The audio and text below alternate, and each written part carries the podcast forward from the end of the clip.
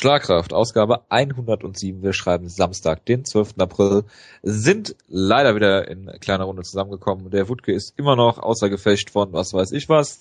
Ähm, nichtsdestotrotz haben wir eine vollgepackte Ausgabe, zu der ich äh, den Jonas begrüße. Servus. Ähm, wir sprechen über Bellator, wir sprechen über eine riesige News-Ecke, die der Jonas diesmal organisiert hat und wir reden über eine vergangene UFC und zwei kommende UFC-Shows, weil es diese Woche zwei Stück gibt, ist uns gerade auch erst aufgefallen. Einmal Mittwoch und einmal Samstag. Jonas, ähm, wie fangen wir an mit Bellator, haben wir gesagt, ne? Können wir gerne machen, ja. Wir haben es beide nicht gesehen, aber du hast GIFs gesehen. Genau, die habe ich auch auf dem Cyber verlinkt. Ich glaube, das, das reicht eigentlich auch. Also Nachdem ich sie gehört habe, war die Show gar nicht so schlecht, aber allein von dem Namen her ist es halt schon irgendwie ziemlich bitter, sage ich mal. Ich meine, Lava Johnson, Lava Johnson stand im Main Event. Äh, das reicht eigentlich auch. Also er hat, äh, es gab eine tolle Szene, wo Blago Ivanov eine Standing Guillotine versucht hat und Lava Johnson das mit einem großartigen äh, ja, Body Slam gekontert hat. In Side Control ist er gelandet, hat dann wohl auch noch die Mount geholt gegen Ivanov. Äh, wurde dann natürlich am Ende trotzdem getappt und äh, ja, äh, guckt euch das GIF an von dem, von dem Body Slam, es ist großartig. Besser als der bei WrestleMania, sage ich jetzt einfach mal. Ähm, ja, Wladimir Matjuschenko hat sein Karriereende gefeiert gegen Joey Beltran. Hat dann natürlich passenderweise per äh, North-South-Joke verloren, was auch vollkommen absurd ist, von äh, Joey Beltran mit so einer Submission äh, erwischt zu werden. Dass der sowas überhaupt kann. Ja, das, es sah so relativ gut aus. Er hat halt einen Takedown abgewehrt ist dann in der Side Control gelandet, ist dann sofort äh, äh, rüber gehüpft und hat ihn damit submitted. Also es war eigentlich gar nicht so schlecht gemacht äh, irgendwie. Von daher es ist es sehr sehr absurd. Äh, apropos absurde Sachen, Carl Parisian hat äh, Ron Kessler besiegt, der gar nicht so schlecht ist, und zwar per Knockout. Der was, War Machine-Sieger. Äh, genau, und das war der allererste Knockout- oder TKO-Sieg in der gesamten Karriere von Carl Parisian nachdem alle schon gedacht haben, der wird nie wieder einen Kampf gewinnen oder sowas Art. Das ist schon, schon sehr beeindruckend irgendwie. Ähm, und apropos Knockouts, Alexander Volkov hat äh, Mighty Mo ausgenockt mit einem Headkick äh, auf den Mund. Im Prinzip sehr schön den Fuß äh, auf den Mund getroffen. Mighty Mo war komplett weg. Es war ein sehr schöner Knockout. Manche nennen es einen K.O. des Jahres. Äh, weiß ich jetzt nicht. Wie gesagt, ich habe auch nur das Gift gesehen, von daher schönes Finish auf jeden Fall, aber es war halt auch Mighty Mo der jetzt im MMA jetzt auch nicht so toll ist.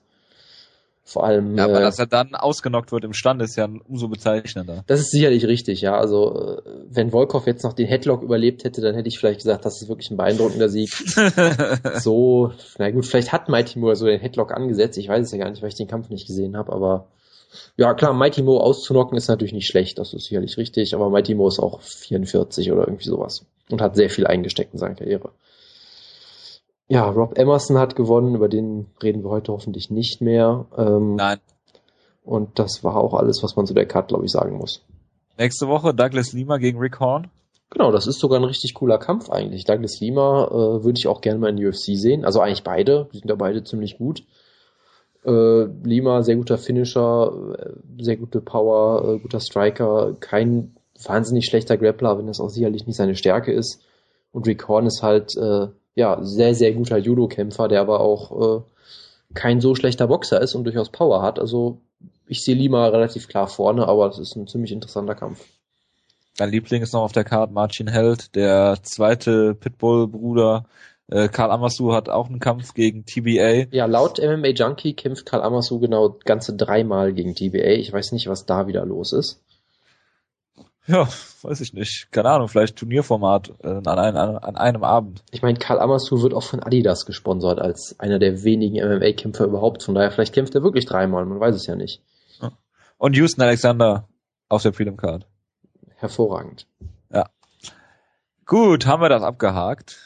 Ähm, kommen wir zum, äh, zum News-Ecke, die diesmal sehr, sehr umfangreich ist, Jonas. Und ich äh, bin mal gespannt, was du da so alles rausgekramt hast.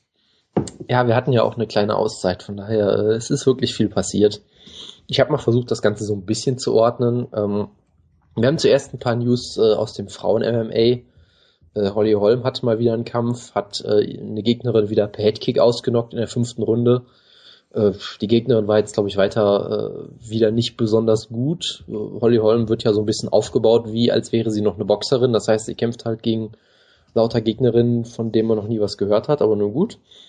Äh, sah wohl auch nicht schlecht aus, hat sich aber in der ersten Runde direkt den Arm gebrochen, musste deswegen operiert werden, ist also jetzt auch erstmal weg vom Fenster auf, auf kürzere Zeit.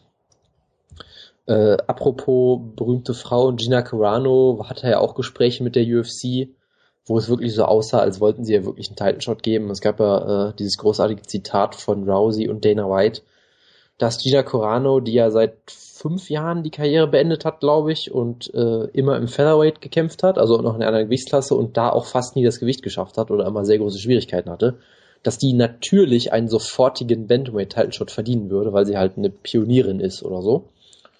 Es gab dann auch direkt Leute, die schnell nochmal einen Light Heavyweight Title Shot für Hoist Gracie gefordert haben und sowas. Also ja, aber aber äh, Ronda Rousey hat ja auch gesagt, sie würde für Gina Carano hoch ins Featherweight gehen, aber nur für Gina Carano. Verstehe. Ja gut, also wie gesagt, ich sag weiterhin, du brauchst da keinen Titelkampf draus machen, weil das eh ein schlechter Scherz wäre und ne, wenn du es als Special Attraction machen willst, wäre es auch natürlich irgendwie witzlos, weil Carano keine Chance hätte, aber gut, ich habe schon verrücktere Sachen gesehen. Meinst du? Ich ja, ich glaube schon, dass ich schon Verrückteres gesehen habe in diesem Sport, ja. Nein, ich meine, dass, so. du, äh, dass Carano keine Chance hat. Äh, da bin ich mir relativ sicher, ja. Aha. Ähm, ja. Was für Chancen hat denn Alexis Davis jetzt? Ich wollte, ich wollte gerade sagen, äh, genau. Gegen ähm, Carano sage ich schon gegen Ronda Rousey. Das war natürlich der nächste Punkt. Also scheinbar hat, haben die Leute dann doch gemerkt, dass äh, Carano das Gewicht nicht schafft oder dass das irgendwie keine gute Idee ist, denn Alexis Davis wurde angekündigt als nächste Herausforderin bei UFC 175. Was jetzt auch eine, eine ziemlich gute Karte ist, glaube ich. Da ist jetzt Son gegen Vanderlei Silva, glaube ich, auch, weil das wurde ja wieder zum siebten Mal verlegt, der Kampf. Ich weiß auch nicht, genau, warum. das muss, da, das muss dann nochmal ein Drei-Runden-Kampf sein, oder? Weil Whiteman gegen äh, Machida ist der Main-Event. Äh, was muss jetzt ein Drei-Runden-Kampf sein? Son ja, gegen, Son gegen äh, Silver. Äh, ja, das, da verlierst du, glaube ich, auch nicht viel bei den letzten beiden Runden. Wenn die oder die stellen, oder sie machen es als Main-Event. noch äh, hinter, hinter den beiden äh, äh, Titelkämpfen. Klar, warum auch nicht? Ich meine, Chris Weidman ist ein Riesenstar und Ronda Rousey ist der größte Star, den die UFC hat, aber wir stellen mal Son in den Main Event. Ja. Würde vollkommen Sinn machen.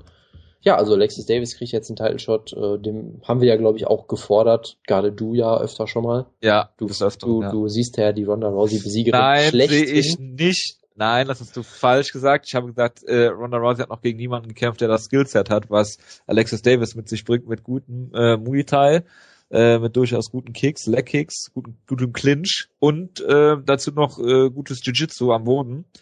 Ähm, deswegen, also sie ist eine gute Brawlerin auch. Also äh, ich finde es interessant. Ob sie jetzt eine Ronda Rousey Killerin ist, weiß ich nicht, aber äh, ich glaube nicht, dass Ronda Rousey das, was sie mit Sarah McMahon gemacht hat, mit äh, Alexis Davis machen könnte, so einfach im Clinch mit Nies zum Körper. Das kann natürlich sehr gut so sein, ja. Äh, dann haben wir noch eine letzte Sache zu den Frauen. Sarah Kaufman, über die werden wir gleich noch reden, weil die kämpft am Mittwoch schon. Äh, sollte gegen Shayna Baszler kämpfen, die hat sich verletzt. Dann sollte sie gegen Amanda Nunes kämpfen, die hat sich auch verletzt. Man hat also schon befürchtet, dass der Kampf irgendwie komplett ausfällt und sie irgendwie äh, unter irgendeinem Fluch leidet. Aber jetzt hat die UFC auf vier Tage Notice oder was auch immer Leslie Smith verpflichtet, gegen die Sarah Kaufman ja schon einen sehr, sehr engen Kampf bei Invicta damals hatte, wo auch einige Leute äh, Kaufman eher hinten gesehen haben. Von daher ein durchaus interessanter Kampf. Äh, vor allem ist irgendwie, also die Ansetzung wurde mit jedem Mal besser, hatte ich das Gefühl. Weil bei Kaufman gegen Basler habe ich mir schon gesagt, ja, okay, Warum eigentlich? Kaufen hat sie schon mal klar besiegt. Verstehe ich jetzt nicht. Kaufen gegen Nunes habe ich mir gedacht, okay, das ist, das ist ziemlich cool. Und die Ansetzung denke ich mir jetzt, oh, da freue ich mich richtig drauf. Also eigentlich wurde es immer besser. Hoffen wir mal, dass sich die gute Leslie jetzt nicht noch äh, beim Weightcutting äh, ausrutscht in der Sauna und sich ausnockt oder sonst irgendwas. Ja. Dann haben wir, Dana White hat groß angekündigt, dass die UFC ihre Drogentests überarbeiten wird dass sie jetzt die ganze Card testen werden und nicht nur die Main Eventer oder ausgewählte mal Kämpfer. Mal eine Frage, wieso ist das ja. News? Das habe ich mich auch gefragt, das steht ja auch in meinen Notizen. Ähm, ich weiß es nicht, also eigentlich dachte ich, dass das eigentlich Standard sein sollte, aber nur gut. Äh, wir wissen ja, sie werden von der Regierung getestet, deshalb hatte ich eigentlich gedacht, dass es da höhere Standard gibt, aber nur gut. Genau. Und angeblich wollen sie jetzt auch äh, Random-Tests einführen oder oder stärker ja, machen oder oder ja dürfen. Äh, aber das geht ja gar nicht. Sie können ja nicht überall auf der Welt Leute haben, die Random-Tests machen. Das geht ja nicht. Das funktioniert ja in anderen Sporten auch nicht. Radsport. ich bin sicher, dass mit diesen Drogentests äh, wird äh, super umgesetzt. Von daher bin ich da vollkommen zuversichtlich eigentlich, muss ich sagen. Dann Ja, absolut. hatten wir Nate Diaz hat äh, seine Fehde mit Dana White äh, weiterleben lassen und sich wieder darüber beschwert, dass er kaum Geld verdient und äh, weniger Ja gut, wenn er, wenn er nicht kämpfen kann, äh, wenn er nicht kämpfen will, kann er kein Geld verdienen. Ja das gut, ist ja ganz klar. wenn er einen total furchtbaren Manager hat, der ihn irgendwie einen schlechteren Vertrag gibt als vorher oder was auch immer das war. Wenn er jetzt Nate Diaz oder Nick Diaz? Nate Diaz, Nate Diaz. Ach so. Der kämpft ja aktuell auch nicht. Gut, der hat so. vor kurzem ja gekämpft, aber gut. Er Äh, wollte ja nicht gegen Nurmagomedov. ich habe bei Nurmagomedov habe ich den Überblick verloren, wer da alles gegen ihn kämpft oder nicht. ähm, Dana White hat halt einfach gesagt, ja, komm halt die Klappe und äh, gewinn mal ein paar Kämpfe, dann verdienst du auch mehr Geld, was halt so die typische Dana- Dana White Antwort ist. Was aber auch die korrekte Antwort ist eigentlich, ja. Äh, das ist sicherlich in gewissem Maße richtig und äh, in vielerlei Hinsicht hat sich Nate Diaz das, glaube ich, auch selbst eingebrockt, aber man könnte trotzdem aber Nate Diaz will ja auch einen, will ja auch einen Title Shot haben. ich glaube, jetzt verwechselst du ihn wieder mit Nick Diaz, oder? Das Nein, nein, Nate Diaz hat auch einen Title Shot Ach, gefordert. Nate Diaz auch, ja gut, das, das Ja. kann natürlich sein. Äh, ja, also wir können gerne Obwohl er sang und klanglos verloren hat gegen Ben Henderson damals. Also, Ja, der hat ihn ja auch aufs... sang und klanglos gegen Ben Henderson verliert. Ja, Ja, Jojo, also- bitte, der hat ihn ja auch aufs Auge geschlagen. Das ja, ja, das ist, doch hab ich ganz vergessen. Ja, in der ersten Runde schon. Genau, apropos, äh, apropos äh, verrückte Diaz-Brüder, Nick Diaz hat sich auch zu Wort gemeldet. Dana White wollte ihn angeblich gegen Hector Lombard bucken. Äh, Nick Diaz hat jetzt gesagt, er kommt zurück, wenn er eine halbe Million dafür kriegt. Von daher wünsche ich ihm da mal viel Erfolg mit. Ja, halbe Million was? Äh, Dollar, vermute ich mal. Ah, okay. Na gut, das ist natürlich äh, nobler Wunsch. Wenn was für Eine eine, halbe Million Dollar würde ich auch gegen Hector Lombard verlieren. ja, also gegen Hector Lombard, da müsste man mir schon sehr viel bieten. Das stimmt allerdings, ja. Glaubst du denn, dass wir Nick, äh, Nick Diaz jetzt bald wieder im Käfig sehen? Ja. Also du glaubst, dass Dana White ihm eine halbe Million zahlt, oder wie? Nö, ich glaube, dass er einfach seine Forderungen äh, runterschrauben wird und einfach einsehen wird, dass er ein absoluter, ja, nee, das wird er nicht einsehen. Er wird, Siehst du deinen Denkfehler hier? ja, ja, ja, er wird, er wird wieder kämpfen. Ich meine, er, er früher oder später wird ihm das Geld ausgehen. Ich meine, er ist da ja jetzt nicht so sparsam, auch wenn die Region, in der er wohnt, nicht jetzt gerade die teuerste und nobelste und angesehenste in den USA ist, aber äh, irgendwann wird er äh, mit, sehen, dass er mit Triathlons nicht mehr so viel Geld verdienen kann, als dass er seinen Lebensstil halten könnte, glaube ich mal. Früher oder später wird er einknicken und dann äh, für, sagen wir, eine Viertelmillion Dollar äh, gegen Hector Lombard verlieren, Ich meine, äh, kämpfen. er hat ja, glaube ich, äh, seine Ansprüche schon ein bisschen runtergeschraubt, weil vorher wollte er, glaube ich, nur für einen Title-Shot zurückkommen. Ja, Jetzt nur für eine halbe Million. Vielleicht, äh, vielleicht treffen sie sich irgendwann in der Mitte. Das kann natürlich durchaus ja, sein. bei 8, 8000, 8000 wie Nate Diaz.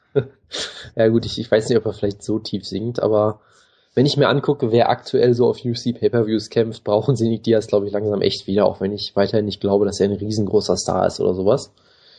Ähm, was haben wir dann noch? Genau, wir hatten die große News natürlich, dass Bruce Lee jetzt, äh, jetzt in EA UFC äh, dabei sein wird, als MMA-Pionier schlechthin, wissen wir ja alle. Genau. Wer nicht dabei ist, ist zum Beispiel Dan Severn, die beiden Shamrock-Brüder.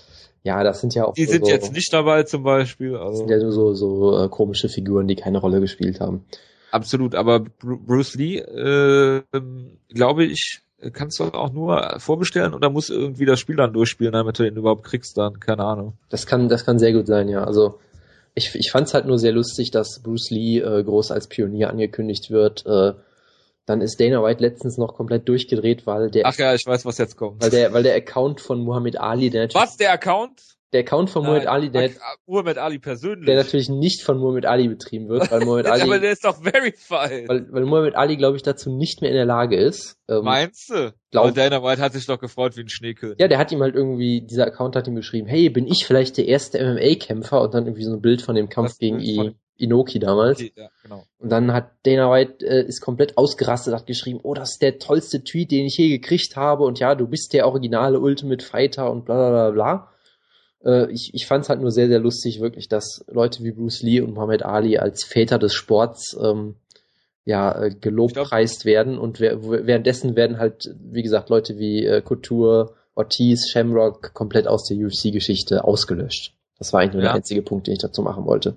Aber probier mal bei Muhammad Ali, äh, at Muhammad Ali beim Twitter-Account irgendwie Rumble in the Jungle als äh, Passwort oder so. Und dann tweete mal, tweete mal Dana White. Ja, wir übernehmen bitte Ja. äh, äh, keine Gewähr für irgendwen, der es jetzt probiert. Ich rate natürlich. Ja, aber es wäre, aber stell dir mal vor, stell dir mal vor, du bist, hackst den äh, Twitter-Account von Muhammad Ali und schreibst ihm dann, dass er doch bitte, dass Dana White doch bitte Randy Couture, äh, Tito Ortiz, die Shamrock-Brüder und alle möglichen anderen äh, bitte bei äh, ins UFC-Spiel mit implementieren soll. Das ist auf jeden Fall die einzige Chance, die ich sehe, dass das passieren könnte. Ich ja. glaube, dann stürzt Dana Whites Gehirn ab. Das kann sehr gut sein, ja. So, dann haben wir ein paar Neuigkeiten aus der deutschen Szene. Ähm, Dennis Siever hat mal wieder äh, ein Interview gegeben, wo er versucht hat, diesen Drogentest zu erklären. Ich will da eigentlich gar nicht mehr groß drüber reden, weil Warum nicht? Es ist ungefähr das gleiche wie in diesem äh, geschriebenen Statement. Ähm, es wirkt auf mich ähnlich unplausibel eigentlich. Von daher, so ganz viel möchte ich dazu gar nicht sagen. Wenn du dich vielleicht äußern willst, äh, tu das gerne, vielleicht auch gerne wieder zu der Übersetzung von dem Medium, was Dennis Siever genommen hat oder sowas. Ich hab da glaube ich alles zugesagt, was ich immer. Also ich habe das, ich habe das Interview jetzt nicht genau gesehen, aber es ist ja auf der FIBO geführt worden, glaube ich, wo wir auch Dennis Siever und äh, Daniel Weichel in diesem kleinen Käfig begegnet sind. Also übrigens lustig ist, weil wir uns ungefähr fünf Minuten lang überlegt haben, was können wir jetzt eigentlich der Dennis Siever überhaupt sagen? So, ähm, wann kämpfst du wieder? Ähm, wie, wie läuft so irgendwelche News, bla. Also irgendwie kann man ihm nichts, kann man, konnt, also generell kann man mit Dennis Sieber ja schwer ein Gespräch anfangen. Aber in diesem Fall war es, war es noch viel weniger möglich. Ja, also ich meine, äh, bei Daniel Weichel war es ja einfach. Ne? Äh, äh ja, also ich habe ihm viel Glück gewünscht fürs Bellator-Finale. Genau. Er hat sich, er hat sich gefreut. Ich habe ja. noch gefragt, wann der Kampf ist und bei Dennis Sieber habe ich einfach gesagt Tschüss, weil mir da auch nichts, nichts eingefallen ist. Ja. Aber Dennis Siever ist ja, äh, ist ja wirklich putzig, ne? Das muss man sagen. Er sieht aus wie, er sieht, äh, ja, also wie Dennis aus dem Film Dennis. Dennis the Menace. So sieht er irgendwie aus. Auch so klein und zierlich und irgendwie gar nicht mehr so muskulös wie früher. Ja, also das ist, glaube ich, das erste Mal, dass jemand Dennis Siever zierlich genannt hat, aber nun gut. Ja, aber also komm, wenn du den manchmal siehst hier im Oktagon. Ja, gut, wir standen auch neben Vakant, der ungefähr doppelt so breit war wie alle, wie, wie er und zwei Ja, ja, äh, also äh, Johnny Hendricks sieht jetzt auch nicht aus wie, aber. Nee, das, das äh, auch nicht. also wenn du Pascal Kraus neben Johnny Hendricks siehst, würdest du nicht denken, dass er in derselben Gewicht treten. Und dabei Johnny Hendricks doch von 130.000 Pfund auf 170. Das ist durchaus richtig, aber ich glaube, wenn du auf der FIBO bist, werden auch die Maßstäbe ziemlich verzerrt, wie äh, Menschen aussehen und aussehen sollten vielleicht. Ja, aber du kannst ja auf dem Foto mit dir selbst vergleichen. Ja, gut. Ähm, hast, willst du noch was zu Dennis Siever sagen oder soll ich mal weitermachen? Nee, es ist, glaube ich, alles gesagt worden. Und also je, je mehr er dazu sagt, desto weniger äh, desto unglaubwürdiger scheint's und er hätte es am besten damit bewenden lassen, zu sagen, ich habe einen Fehler gemacht, es tut mir leid, ich nehme es auf meine Kappe, ich sitze meine Strafe ab und werde stärker als je zuvor zurückkommen. Diese politisch korrekten Statements halt, die man so kennt. Genau. Ähm, dann gab es ein Gerücht, was ich auf Twitter äh, mitbekommen habe, was auch von einigen Leuten bestätigt wurde, die sich da auskennen, auszukennen scheinen, dass nämlich äh, die UFC Berlin Show eigentlich nicht UFC Berlin, sondern UFC Manila hätte sein sollen was ja auch durchaus Sinn machen würde mit Mark Munoz dann im Main Event. Was auch ein gewisser deutscher MMA-Kämpfer auf der FIBO quasi bestätigt hat. Dazu sage ich jetzt nichts, aber äh, was vielleicht auch erklären würde, warum alles äh, mit dieser Berlin-Show so sehr kurzfristig und äh, gehetzt und äh, planlos vielleicht auch wirkte. Auch wenn wir jetzt an Alan Omer denken, der dann einfach in Abu Dhabi kämpft und nicht in Deutschland und all solche Sachen, die irgendwie keinen Sinn machen gefühlt. Das würde das natürlich irgendwie erklären um dann die deutsche Ecke mal so ein bisschen abzuschließen. Äh, UFC Berlin, es gibt auf einmal wieder Karten für 77 Euro, weil der Ansturm so unfassbar groß war, dass sie jetzt äh, neue Kontingente irgendwo gefunden haben. Ich weiß nicht genau wo. In der Halle. Äh, der Oberrang ist scheinbar immer noch zu, von daher weiß ich nicht, wo die neuen Karten jetzt auf einmal herkommen. Äh, böse Zungen äh, könnten das auch Abzocke oder sowas nennen. Ich, ich werde natürlich so weit nicht gehen, aber äh, es ist sehr, sehr interessant, dass jetzt auf einmal wieder Karten da sind. Ja, wir brauchen auch noch welche. Das stimmt allerdings, ja. Ich hatte damit ja schon abgeschlossen, nachdem die Karten weg waren. Jetzt müssen wir mal gucken. Naja, gut. Ja, es gehört, wird Mittel und Wege geben. Ich vermute ebenfalls. Gut. Dann kommen ja. wir zu den Match-Ansetzungen. Es gibt da einige tolle Match-Ansetzungen, größtenteils Team Schlagkraft. Äh, Uhu. Der gute Patrick Cummins, ich würde gegen Franzi Barroso kämpfen, um mal mit dem, ja. mit dem, mit dem Highlight anzufangen äh, wie Wutke uns ja erklärt hat, Barroso wird immer nur in Brasilien kämpfen. Ich weiß gar nicht, ob der Kampf jetzt in Brasilien ist. Er wird nee, immer nur. Bei irgendeiner Fight Night in äh, Schlag mich tot, oder? Keine Ahnung. Ich guck mal, ich, ich guck mal eben nach. Ist auch egal. Also wie Wutke halt gesagt hat, der wird immer einfache Gegner kriegen, weil er Brasilianer ist in Brasilien. Es war also eine politische Entscheidung, um den Team Schlagkraft Record äh, äh, positiv zu verbessern. Er wird natürlich gegen Patrick Cummins verlieren, das ist klar. Damit danach wird er entlassen. Da besteht eigentlich überhaupt kein Zweifel. Ja, und dann previewen wir Shoto Brasil, wie ich es wie ich es schon äh, längere Zeit angekündigt habe. Albuquerque ist das. Hervorragend. Ja, wunderbare Idee von Wutke. Ähm, super. Dann äh, Kelvin Gastelum wird, ich glaube, ist das auch ein Albuquerque oder irgendeiner so Fight Night in Amerika auf jeden Fall, wird er gegen Nicolas Musoke kämpfen. Das müsste dieser Schwede sein, Genau, der damals mit der, Alessio Sakara besiegt hat. genau, mit der schönen Promo. Äh, Ja. Nee, das ist nicht in Dingens. Das ist äh, auf jeden Fall, glaube ich, der Co-Main-Event von irgendeiner Show, was auch nicht unbedingt für die Show spricht. Vielleicht Neuseeland. Und das, das glaube ich nicht, aber das ist ja irgendwie Ja. so ein bisschen so eine Ansetzung für Gastelum, wie ich sie vor dem Storykampf immer gefordert habe. Also mal ein bisschen langsamer es- angehen. San Antonio ist das, sorry. Genau, ein bisschen Swanson gegen Stevens, ja. genau, bisschen langsamer angehen mit ihm. Äh, Es überrascht mich jetzt ziemlich, weil es nach Rick Story dann doch irgendwie ein ziemlicher Schritt nach unten ist. Aber nur gut, äh, sollte, denke ich mal, ein relativ klarer Sieg für Gastelum werden und eine Chance sein, sich weiterzuentwickeln und Nachdem er Rick Story klar besiegt hat. nachdem er Rick Story fragwürdig besiegt hat, wird er hier Zeit haben, ein bisschen Zeit im Oktagon äh, wieder zu sammeln, Erfahrung zu sammeln und vermutlich einen klaren Sieg einzufahren. So, dann UFC 174 haben wir zwei Kämpfe. Äh, zum einen Taron Woodley gegen Roy McDonald im ja, Number One Contender Match, kann man glaube ich mittlerweile schon fest sagen. Ja. Auf jeden Fall ein sehr interessanter Kampf. Und da sehr, bin ich mal aufs Preview gespannt. genau, ich auch. Ich habe nämlich noch keine Ahnung, was ich dazu sagen soll. Schon. Und der Main Event ist auch sehr interessant, nämlich da kämpft Mighty Mouse Demetrius Johnson äh, gegen Ali Bagotinov von Team Schlagkraft. Also mal wieder ein Titelkampf für uns quasi. Uns in Anführungszeichen. Weil wie sind wir jetzt eigentlich in Titelkämpfen? 0 und 2? Äh, wir hatten doch bisher, dachte ich, nur einen, oder? Wir hatten doch. Rheinland. Ja, genau, der. Genau, sonst hatten wir, glaube ich, gar keinen, oder? Weil wir soll, es sollte doch noch einer, aber der ist ausgefallen, kann das sein? Ich erinnere mich nur an den einen Kampf, aber kann auch sein, dass ich irgendwen vergessen habe. Ja, ist auch egal. Genau. Ähm, sehr interessant, dass äh, jetzt Mighty Mouse und demnächst auch Hen Barrow beide Pay-Per-Views headlinen. Das kann man jetzt auf verschiedene Arten interpretieren, dass entweder sind alle anderen Champions verletzt. genau, dass sie solche Leute, also ich meine, äh, ich hätte jetzt nicht gedacht, dass sie jetzt DJ auf ein Pay-Per-View äh, Main Event stellen, weil ich glaube nicht, dass der besonders erfolgreich sein wird. Wie war, ich hab, meine, ich habe gelesen, er war noch nie auf einer Pay-Per-View Maincard seit Äh, seinem Titelgewinn. Äh, er war auf jeden Fall, also, also in, in der, der ursprüngliche Titelkampf war auf dem Pay-Per-View.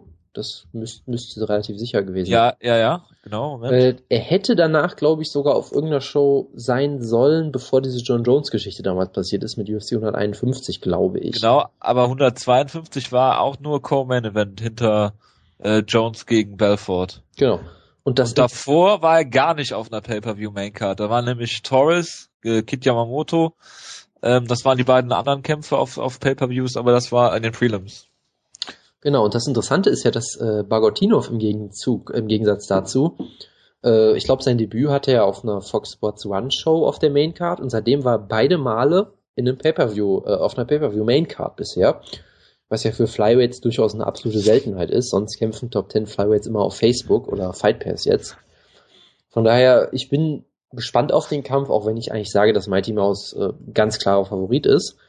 Ich bin auch sehr gespannt, was der Kampf äh, so an, an Pay-Per-View-Buys zieht. Ich tippe auf nicht viel, aber äh, ich freue mich drauf. Das muss man sich mal auf der Zunge zergehen lassen. In der UFC hat äh, Demetrius Mighty Mouse Johnson, der amtierende Flyweight Champion, genauso viele Pay-Per-View-Kämpfe äh, auf der Card gehabt äh, wie Nikita Krylov. Ja, das ist doch, äh, sagt doch alles aus, oder? Ja, ist doch perfekt. Gut, dann Mike Team Schlagkraft, äh, Nik- Nikita Krylov. Genau, und Ex-Team Schlagkraft Mike Pierce hat sich die Hand gebrochen, glaube ich, oder irgendwie sowas. Ja, hat gebrochen. Ist raus aus dem Kampf gegen Damien Maya. Maya kämpft stattdessen gegen jemanden, den ich überhaupt nicht kenne. Der Name hat mir überhaupt nichts gesagt, was auch irgendwie eine komische Ansetzung ist dann, aber nur gut. Ich war jetzt auch zu faul, nochmal nachzuschlagen. Und kommen wir natürlich zu der Match-Ansetzung schlechthin. Neuseeland, James Tehuna gegen Nate Marquardt. Main Event einer UFC-Show im Jahr 2014. Es ist der absolute Hammer. Ich meine, Nate Marquardt hat jetzt dreimal am Stück verloren, wurde zuletzt zweimal ausgenockt in Runde 1. Tehuna wurde von Shogun in Runde 1 ausgenockt, von Glover Teixeira davor äh, in Runde 1 submitted, also jetzt beide in letzter Zeit nicht so besonders erfolgreich. Äh, dann kommt noch dazu, dass Marquardt jetzt wieder ins Middleweight hochgeht, wohingegen Tehuna äh, runtergeht, was auch irgendwie absurd ist, aber gut. Und ich bin sehr gespannt auf diesen Kampf. Vor allem bin ich sehr gespannt drauf, ob es ein Loser Leaves Town Match wird als Main Event einer UFC-Show. Da, da, darf ich dazu mal kurz ja, bitte. Äh, äh, Wikipedia zitieren? Oh, bitte. Unbedingt. Hier steht, As pathetic as it may seem, the card appears to be headlined by a middleweight bout between two fighters who are both on a multi-fight losing streak. They are James Tuhuna and Nate Marquardt. Okay, das ist, ich liebe, wenn Wikipedia, äh, ja, wenn Wikipedia äh, böse wird. Das ist hervorragend. Das ist, muss unbedingt die Links der Woche auch noch und wird ja. bestimmt jetzt schnell wegeditiert. Ja, also gerade. Ja, es gibt dazu sogar eine Quelle. Sehr, sehr gut.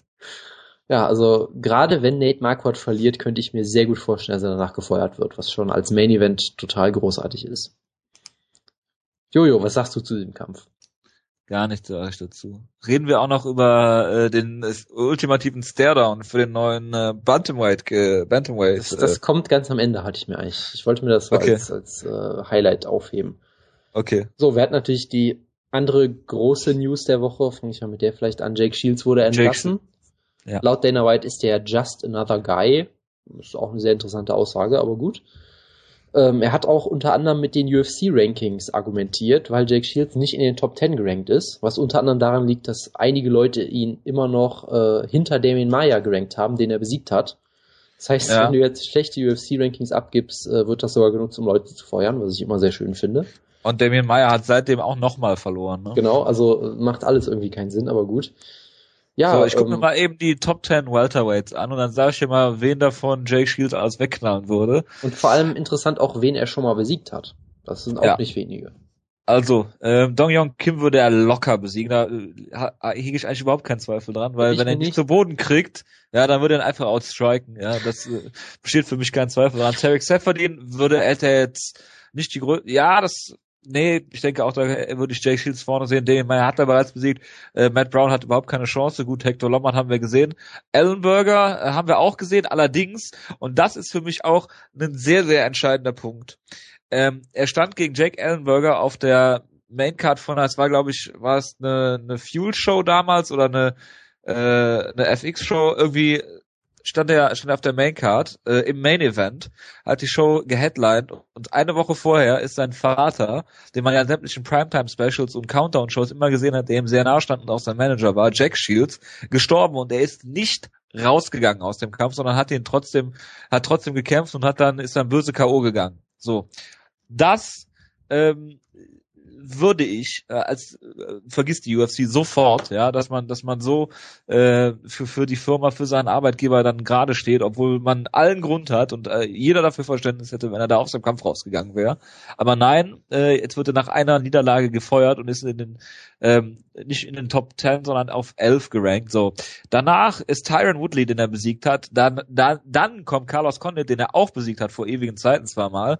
Äh, äh dennoch besiegt äh, Rory McDonald, äh, schwierig, aber da, also Rory McDonald hat schlechte Takedown-Defense zum Teil, hatte gegen Robbie Lawler gezeigt, das könnte auch äh, Jake Shields schaffen und ja, ähm, ja, Robbie Lawler und äh, Jake, äh, Johnny Hendricks, da würde ich beide, beide anderen vorziehen, aber nichtsdestotrotz. Kurze Anmerkung, Robbie Lawler hat Jake Shields auch mal besiegt.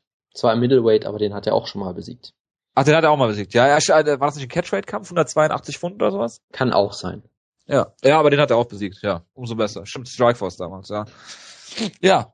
Ja, also ich weiß auch nicht, was ich dazu sagen soll. Ich habe fest damit gerechnet eigentlich nach dem Kampf gegen Lombard. Dann hatte ich wieder vergessen, dass ich damit gerechnet habe und war dann irgendwie doch überrascht. Also es war sehr, sehr komisch, aber ich meine, nach Fitch und Okami hat man ja eigentlich den Trend ganz klar erkannt. Jake Shields ist stinklangweilig. Jake Shields äh, schafft es selbst Leute, die ihn besiegen, meistens schlecht aussehen zu lassen. Siehe äh, Hector Lombard gerade. Ja, aber die UFC ist ein, äh, die UFC hat den Anspruch, Sport zu sein. Ich weiß gar nicht, ob sie den Anspruch mittlerweile noch haben, aber gut, das ist äh, wieder eine andere Frage. Sollten sie aber. Natürlich sollten sie das. Ich, ich sag, sie haben ich, Rankings, sie haben Fighter-Rankings. ja gut, über die, äh, ja, äh, wie auch immer. Ähm, ich will damit nicht das Ganze rechtfertigen. Ich will nur sagen, dass äh, es mich nicht überrascht. Und sicherlich macht es aus so einer ganz äh, strikten Sicht, wenn du irgendwie wirtschaftlich versuchst nur zu denken als Unternehmen, macht es vielleicht sogar irgendwie Sinn. Keine Ahnung. Äh, aber ja, es ist schon ziemlich. Äh, es ist lächerlich. Es eigentlich. ist nicht überraschend, sagen wir es einfach mal so. Nee, natürlich ist Jake Shields nicht der interessanteste Kämpfer, aber äh, er hat jetzt, äh, abgesehen jetzt von dem äh, Ed Herman, äh, No Contest, äh, hätte er vier Siege in, in Folge, hat davor gegen GSP äh, verloren, äh, davor gegen Martin Campman auch eine knappe Entscheidung verloren, wo Martin Campman durchaus auch hätte gewinnen können. Ähm, hat Akiyama besiegt, hat Woodley besiegt, hat Maya besiegt und hat jetzt eine Niederlage gegen Hector Lombard und dann wird er, wird er gekündigt. Ich finde es absolut lächerlich. Zumal Dana White sich ja so gefreut hat, als er dann hätte, endlich hat verpflichten konnte und noch total gelästert hat über Strikeforce, dass sie nur Dan Henderson in der in der Werbung hatten beim Titelkampf damals. Und äh, es gibt doch so ein GIF jetzt, äh, gab es auch wieder, wo, wo Jay Shields neben Dana White saß bei dieser einen UFC-Show da. Und das war Aldo, das Aldo gegen Faber, wo. Ach, Aldo gegen Faber war das. Dana White mit ihm. Ja. Es war ja nicht WEC, die Promotion hieß ja Aldo gegen Faber. Ach ja. ja. Ähm, wo Dana White den Arm um ihn gelegt hat und gesagt hat, he's mine now. Das ist ein sehr schönes GIF, ja. Ja. Äh, wo du gerade die UFC Rankings angesprochen hast, ich musste natürlich kurz gucken, was Klima Pesana so macht. Ach, ja, äh, wo, ist, wo ist Jake Fields denn da gerankt? Äh, der wurde ja wieder rausgenommen aus den Rankings. Der war Nummer 11 und jetzt ist er komplett natürlich wieder gelöscht worden, komplett. Äh, Klima Pesana hat zum Beispiel auch Hector Lombard als Nummer 1 Contender, deshalb hat er Shields bestimmt auch relativ hoch. Ich möchte nur kurz zwei Sachen sagen. Shields ähm, ist hier Nummer 14 bei Klima Pesana. Ah, da ist er sogar noch drin, stimmt ja. Gerankt hinter Jason High, hinter Adlan Amagov, der überhaupt kein MMA, hinter, weit hinter Steve, Steve Wonder bei Thompson, der sogar vor Robbie Lawler ist. Das, das muss man auch nochmal sich auf der Zunge zergehen lassen. Das finde ich aber interessant, weil ich dachte, sie hätten Shields einfach wieder rausgelöscht. Das ist interessant. Nee. Aber sie müssen ihn ja rausgelöscht haben, sonst würde es keinen Sinn machen, dass er auf einmal vier Plätze absackt, nachdem er gefeuert wurde. Also ist, Jack Shields ist auf jeden Fall raus. Ich will nur eine Sache kurz sagen. Im Lightweight hat er Norman Park auf Nummer 11 gerankt, vor Josh Thompson. Stimmt. Und, ja. und ich habe eine große Frage für dich. Wurde im Light Heavyweight irgendjemand gefeuert? Weil auf Platz 7 hat er niemanden. Ich glaube, das ist noch äh, Thiago Silva. Das könnte durchaus sein, dass er es immer noch nicht geupdatet hat, ja. Das kann sogar sehr gut sein. Aber weißt du, was ich mich frage? Wenn er es, wenn er es nicht geupdatet hat, ja gehen seine Rankings aber trotzdem in die Gesamtrankings mit ein, oder? Ich dachte eigentlich, dass du dann gelöscht wirst, quasi, dass du für die Woche dann nicht mehr auftauchst in den Rankings, aber genau weiß ich es auch nicht. Ach, so viele Fragen. Naja, der Korean Zombie ist immer noch auf 13. Hinter so Leuten wie Jay, äh, Honey Jason, äh, Jeremy Stevens, äh, Kawajiri ist übrigens auch vor Dennis Siever, vor Nick Lance, vor Diego Brandau. Vor dem Korean Zombie, vor Elkins, vor Super Steven Seiler. Ach, ich hätte es jetzt nicht sagen dürfen, jetzt wird äh, die News-Ecke mindestens eine Stunde. Ja. Ich mach mal, nee, wir, machen wir weiter. Ich mach mal ganz schnell weiter. Ich habe ein paar Kleinigkeiten von außerhalb der UFC. Bellator wird es wirklich machen. Alexander Schlebenko gegen Tito Ortiz. Eine absolute traumhafte Ansetzung. Wo ich mir denke, okay, auf dem Papier macht's ja fast sogar Sinn, weil du sagst halt, Tito Ortiz, der wird niemals es durch ein Turnier schaffen. Das heißt, wir opfern ihn jetzt Schlewenko der ja einer unserer Stars ist, den wir dann vielleicht ein bisschen pushen können, der dann Sieg kriegt. Und dadurch, dass Schlemenko dann vermutlich eine Gewichtstasse hochgeht, ist vielleicht Spannung da oder was auch immer, aber es liest sich schon absolut furchtbar auf dem Papier. Ja, was ich ja so geil finde, ist, ähm, als ich den, als ich das erste Mal äh, davon erfahren habe, dass äh, dass Schlemenko ihn ja herausfordern will, äh, habe ich an den letzten Kämpfe von Tito Ortiz gedacht er das verliert, immer, er verliert immer durch Bodyshots, ja. Ja, immer per Bodyshots. Äh, Rashad Evans hat ihn per Bodyshot ausgenockt. äh, äh, Little Knock hat ihn per Bodyshots ausgenockt. Beide ja, sehr, sehr bekannt für ihre Bodyshots. ja, ja, und jetzt, jetzt kämpft er gegen Alexander Schlemenko. Es ist ein, es ist ein herrliches Bild. Ja, also 100% offiziell ist der Kampf scheinbar noch nicht, aber äh, sie arbeiten dran. So, dann Melvin Giard ist bei World Series of Fighting untergekommen, will da jetzt endlich mal richtiges Geld verdienen, wie er gesagt hat. Da wünsche ich ihm viel Erfolg bei. Denn Josh Bergman hat sich auch mit World Series of Fighting verstritten, weil er nicht genug Geld verdient. Hatte dann eine riesige Twitter-Fehde mit dem Matchmaker von World Series of Fighting. Äh, sie haben sich jetzt mittlerweile wieder halbwegs vertragen. Äh, ich glaube, weil ihm Titelshot versprochen wurde oder irgendwie sowas in der Art. Aha. Gut, dann äh, habe ich eine Rubrik, die Wann wird jemand sterben heißt. ähm, ja, äh, äh AFA gestern, man sollte sich das Video mal angucken. Es gab ein Flyweight Main Event. Äh, ein Kämpfer, das war in der vierten Runde, war in einem Triangle Choke gefangen. Die Runde endet. Er steht auf, setzt sich äh, auf seinen Stuhl und kippt dann einfach um. Und war vollkommen bewusstlos, ist einfach mit dem Kopf voran umgefallen, so wie, weiß ich nicht, Scott Smith damals gegen Paul Daly einfach ungebremst aufgeschlagen. So und, wie äh, Big Knock. Ja, nur halt nach vorne, nicht ja. nach hinten. Und die Corner-Typen sind dann locker rübergegangen und haben ihn wachgerüttelt. Wieder, dann hat er sich wieder hingesetzt und der Kampf ging einfach weiter. Jojo, du hast das, wie hast du das Video gesehen mittlerweile? Ja, ich habe es heute Morgen schon gesehen, bevor du äh, mich Sehr damit gut. zugespammt hast. Äh, ja, ich habe einen Kommentar dazu gelesen äh, vom Bloody Elbow, ich glaube Brent, äh, Brent äh, Brook, Brookhouse war es, yep. der äh, völlig zu Recht gesagt hat, sowohl der Ref als auch die Commission, als auch der Doktor, als auch sämtliche anwesende Leute äh, in und um das Geschehen, die irgendeinen Einfluss darauf haben, ob der Kampf weitergeht oder nicht, sollten nie wieder bei einem MMA-Event irgendwas zu sagen haben.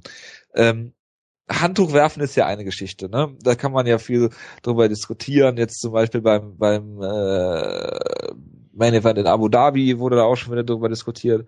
Aber hey, noch klarer kann es ja eigentlich gar nicht sein. Also ähm, ich habe mich damals schon gefragt bei so Leuten wie ähm, was war es für ein Kampf? Ich habe Mark Hunt hier gegen äh, Ben Rothwell, wo sie Rothwell auf den Stuhl setzen mussten und aufheben, aber vom Boden quasi aufkratzen mussten. Das fand ich schon ziemlich krass. Aber ähm, also da, da fällt mir wirklich nichts mehr zu ein. Da fällt mir nichts mehr zu ein. Äh, es ist absolut unverantwortlich und äh, also wenn man das sieht, ja, also äh, wie gesagt, niemand, äh, der da irgendwie Einfluss drauf haben könnte, sollte jemals wieder äh, bei MMA irgendeine Lizenz, MMA irgendeine Lizenz bekommen. Ja, das ist vollkommen richtig. Das, das ist, es ist ja aktive Körperverletzung eigentlich schon. Das Schlimme ist halt, wir wissen ganz genau, dass nichts passieren wird. Ja, natürlich. Behaupte ich einfach mal. Mein Highlight war ja, dass der Ringdoktor sogar zu ihm rübergegangen ist und dann ein bisschen hinter ihm stand und ihm auf den Rücken geklopft hat und wieder weggegangen ist. Ja. Hat auch nie irgendwie versucht, ihm in die Augen zu gucken. Oder ja, aber sie werden, sie werden ja sagen, der Kampf ist ja zu Ende gegangen. In der vierten Runde, in der fünften Runde ist er K.O. gegangen, deswegen war alles okay. Ja, genau. Wunderbar. Ähm, ich meine, mal ganz davon abgesehen, der Typ ist bewusstlos umgefallen und dann, dann musst du ihn auch nicht untersuchen, um den Kampf abzubrechen. Du brichst den Kampf einfach ab, aber äh, naja gut. Ich könnte mich da ewig drüber aufregen. Ähm, ich habe äh, letztens jetzt auch einen Kampf bei KSW gesehen, ich glaube bei der, bei der letzten Show, wo jemand ausgenockt wurde. Dann hat der Gegner eine Minute gefeiert und dann wurde der Kampf einfach neu gestartet und wurde er wieder ausgenockt. Also es wird immer schlimmer aktuell, habe ich das Gefühl. äh, es gab ja auch bei den Bellator Prelims vor einem Monat oder so ja, die ein unfassbares Stoppage, ähm, wo ich auch nicht weiß, ob der Ref jetzt noch aktiv sein darf, keine Ahnung. Ich vermute, ich vermute einfach mal. Ähm, ist ja sogar äh, bei EFC Africa heißt die Promotion. Da ist jetzt letztens jemand ja. gestorben nach einem Kampf. Wo ich jetzt nicht weiß, ob bei dem Kampf jetzt, äh, sag ich mal, zu spät gestoppt wurde oder sonst irgendwas. Aber äh, der Punkt ist ja, dass dann, ich glaube, ein, zwei Wochen später bei einer Show, wo alle irgendwie Armbänder getragen haben, um diesem toten Kämpfer zu gedenken, es wieder einen Kampf gab was die schlimmste Stoppage war, die ich je gesehen habe, glaube ich. Jemand einen Takedown versucht, so halb ausgenockt und dann zwölf Hammerfists in den Hinterkopf äh, einsteckt und da wirklich nur auf beiden Knien einfach sitzt. Der Ref guckt zu. Der Kampf geht immer weiter, immer weiter, immer weiter, wird dann irgendwann Entschuldige, irgendwann abgebrochen. Ja, aber das ist, äh, ist, so absurd. Man muss halt irgendwie äh, damit umgehen, weil man nicht weinen kann oder so, ich weiß es nicht. Ja. Äh, und dann wurde, wurde, hat der Promoter diesen Kampf auch noch abgefeiert und verteidigt, wo ich mir immer denke, ja, ähm, ich habe nicht das Gefühl, dass es besser wird. Ich habe das Gefühl, dass es aktiv schlechter wird aktuell. Man könnte jetzt zum Beispiel auch immer noch fragen, warum Big Knock überhaupt kämpfen darf noch in diesem Jahr. Ich habe da auch äh, nochmal äh, in, der, in der Geschichtskiste gekramt. Es gab 2007 eine große Diskussion, dass Big Knock niemals und ich niemals zu, eine Zulassung bekommt in Amerika, weil er auf einem Auge blind ist fast ich weiß nicht, was aus der Story geworden ist. Das ist sehr interessant, die irgendwie einfach, ich, vielleicht war es auch eine Falschmeldung, aber die Quellen waren eigentlich sehr solide, hatte ich das Gefühl. Ja, aber Und, wenn du, ja, keine wenn, Ahnung. Wer war das jetzt hier? Steve Carr sagt vor seinem Kampf gegen ja, Palas, dass, dass er eine Knieverletzung hat und äh, dass er sich auf jeden Fall operieren lassen wird, aber erst nach dem Kampf und die Commission nimmt ihn auch nicht aus dem Kampf. Dann frage ich mich, wie man damals bei, weiß ich nicht, bei wem war es, Thiago Alves, dieses ähm, Aneurysma im, im, im Kopf gefunden hat oder so, oder bei Brian Foster war es auch irgendwas. Ich glaube, die werden wirklich nur von, ja, von Kopf bis Hals gecheckt. Alles andere, obwohl dann hätte man ja bei Nock das Auge auch entdecken müssen, ne? Von, ich sag mal, Schädelbasis bis Augenbraue. Irgendwie so, ja. Also es ist äh, absurd. Ich meine, der Sport ist schon so gefährlich genug, was immer auch gerne verharmlost wird von, von äh, Offiziellen da braucht man wirklich nicht noch so einen Mist, weil so äh, forderst du wirklich das Schicksal heraus, was äh, mir an diesem Wochenende massiv die Laune versaut hat. Und ich habe generell aktuell, habe ich ungefähr so viel Lust auf MMA wie Wutke, muss ich sagen. Nach solchen Sachen. Ja, nach solchen Sachen vergeht einem halt die Lust. Also die FIBO, die FIBO hat ja da richtig Bock gemacht. Junge. Ja, aber das ist jetzt eine Woche schon wieder her. Das ist jetzt alles ja, verflogen. Ist, gut, machen wir mal ähm, weiter. Ja, ich habe noch einen Abschluss, der vielleicht ein bisschen äh, äh weniger depressiv macht. Ähm, ich habe ein weiteres. Mich, mich macht er mehr aggressiv. Ja, ich habe ein weiteres Minisegment, nämlich UFC im Jahr 2014 heißt. Das heißt zum einen, dass es jetzt digitale Staredowns gibt, weil die UFC Hen Barao nicht aus Brasilien einfliegen lassen will. Es gab eine Pressekonferenz mit TJ Dillashaw und ein paar Reportern, wo es dann am Ende natürlich einen Staredown geben sollte, aber Hen Barao war natürlich nicht da. Das heißt, sie haben einen Monitor dahin gekarrt, haben Hen Barao äh, in Brasilien in diesen Monitor gucken lassen und dann hat sich TJ Dillashaw vor diesen Monitor ges äh, gestellt und seine Fistpose gemacht und dann haben sie einen Staredown gemacht über den Bildschirm. Ich kann da nur Bilder zu empfehlen, die sind unfassbar, es sieht unfassbar lustig aus einfach nur. Ich weiß immer noch nicht, was das sollte. Es sieht auch einfach nur so schlimm aus, als würde das irgendwie eine deutsche Promotion machen. Selbst da wäre es, käme es irgendwie billig rüber, habe ich das Gefühl, aber nun gut. GMC macht das mit lauter Musik. genau, mit sehr, sehr lauter Musik. äh, dann hatten wir die kurze Geschichte mit Fight Pass, wo in Polen einfach mal ohne Angabe, ohne Angabe von Gründen der, der Preis verdoppelt wurde was vermutlich auch überhaupt nicht legal ist, weil du das, glaube ich, nicht einfach den Preis verdoppeln darfst. Nein, du musst das ankündigen genau. wahrscheinlich. Genau. Und dann kannst ähm, du widersprechen eigentlich. Aber das Geile ist ja, was ja nach, was danach noch kam. Genau, da haben sich einfach Leute beschwert und nachher wieder rückgängig gemacht. Man weiß weiter nicht, warum nur in Polen. Woll, wollten die das jetzt überall machen? Warum haben sie es nur da gemacht? Warum haben sie es nicht angekündigt? Warum Oder sie wollten, sie wollten Pay-per-Views integrieren vielleicht. Ich habe keine Ahnung. Es macht einfach alles überhaupt keinen Sinn. Und ich habe noch einen letzten Schmankerl. Ähm, UFC im Jahr 2014 heißt, dass am Mittwoch ist es, glaube ich, ein gewisser Nordin Taleb äh, bei dieser Ultimate Fighter äh, Finalcard kämpfen wird in einem ganz normalen Kampf und danach in ein paar Wochen bei äh, Ultimate Fighter Staffel 19 dabei ist. Was auch irgendwie überhaupt keinen Sinn macht, aber nun gut. Die startet auch Mittwoch, glaube ich. Ja, also er ist in der Staffel dabei, aber hat am Mittwoch schon einen Kampf, scheinbar. Aber der war davor, äh, der war davor doch schon bei der K bei der bei einer äh, äh, Ultimate Fighter, oder? Bei, bei der, das kann bei der Nations sein. So weit, selbst? So weit habe ich es nicht mehr recherchiert, aber irgendwie sowas ganz komisches ist da auf jeden Fall passiert. Und damit hätten wir die News-Ecke auch endlich durch. Ich entschuldige mich vielmals. Bitte. Ja, ich glaube, er, ja, ja, genau, er, er war in der, in der Tough Nations, äh, war er dabei und in der nächsten dann auch. Und kämpft zwischendurch schon auf der als Weltklasse. Warum auch? Es ist, es ist Weltklasse. Gut. Hatten wir noch irgendwelche News? Sollen wir noch was über die FIBO erzählen, Jonas? Du kannst gerne noch was sagen, ich bin jetzt erstmal durch, glaube ich. Ja, also wir waren letztes Wochenende zusammen bei der FIBO und der gute Vakant war auch dabei. Ähm, zumindest kurz bevor er sich zu den Pumpern verabschiedet hat, oder wie Pascal Kraus sie nennt, äh, die Mutanten. Ähm, dann sind wir zu, zuerst waren wir, glaube ich, bei Siva und Weichel. Äh, wie gesagt, haben kurz Foto gemacht, haben viel Glück gewünscht, zumindest dem einen der beiden. Äh, dann waren wir bei Johnny Hendricks und der Jonas, der äh, wollte kein Interview mit Johnny Hendricks äh, führen, aus mir unerfindlichen Gründen. Ist das so? Ja, auf jeden Fall hat, ja, du hast doch gesagt, äh, was sollen wir da ein Interview führen, bla. Natürlich. Ja, ja. ja, wie auch immer. Jedenfalls ähm, waren wir da, er hatte eine große Armmanschette, logischerweise nach der, seinem Bizepsriss. Ähm, war sehr gut gelaunt, äh, hatte den äh, den äh, Gürtel dabei, den äh, den richtigen Gürtel. Da habe ich ihn noch gefragt, wie er den durch den Zoll bekommen hat. Und er hat gesagt, er hat ihn angemeldet, das war kein Problem. Da habe ich ihm noch gesagt, dass ich ihn gegen GSP vorne hatte, also ein bisschen rumgeschleimt.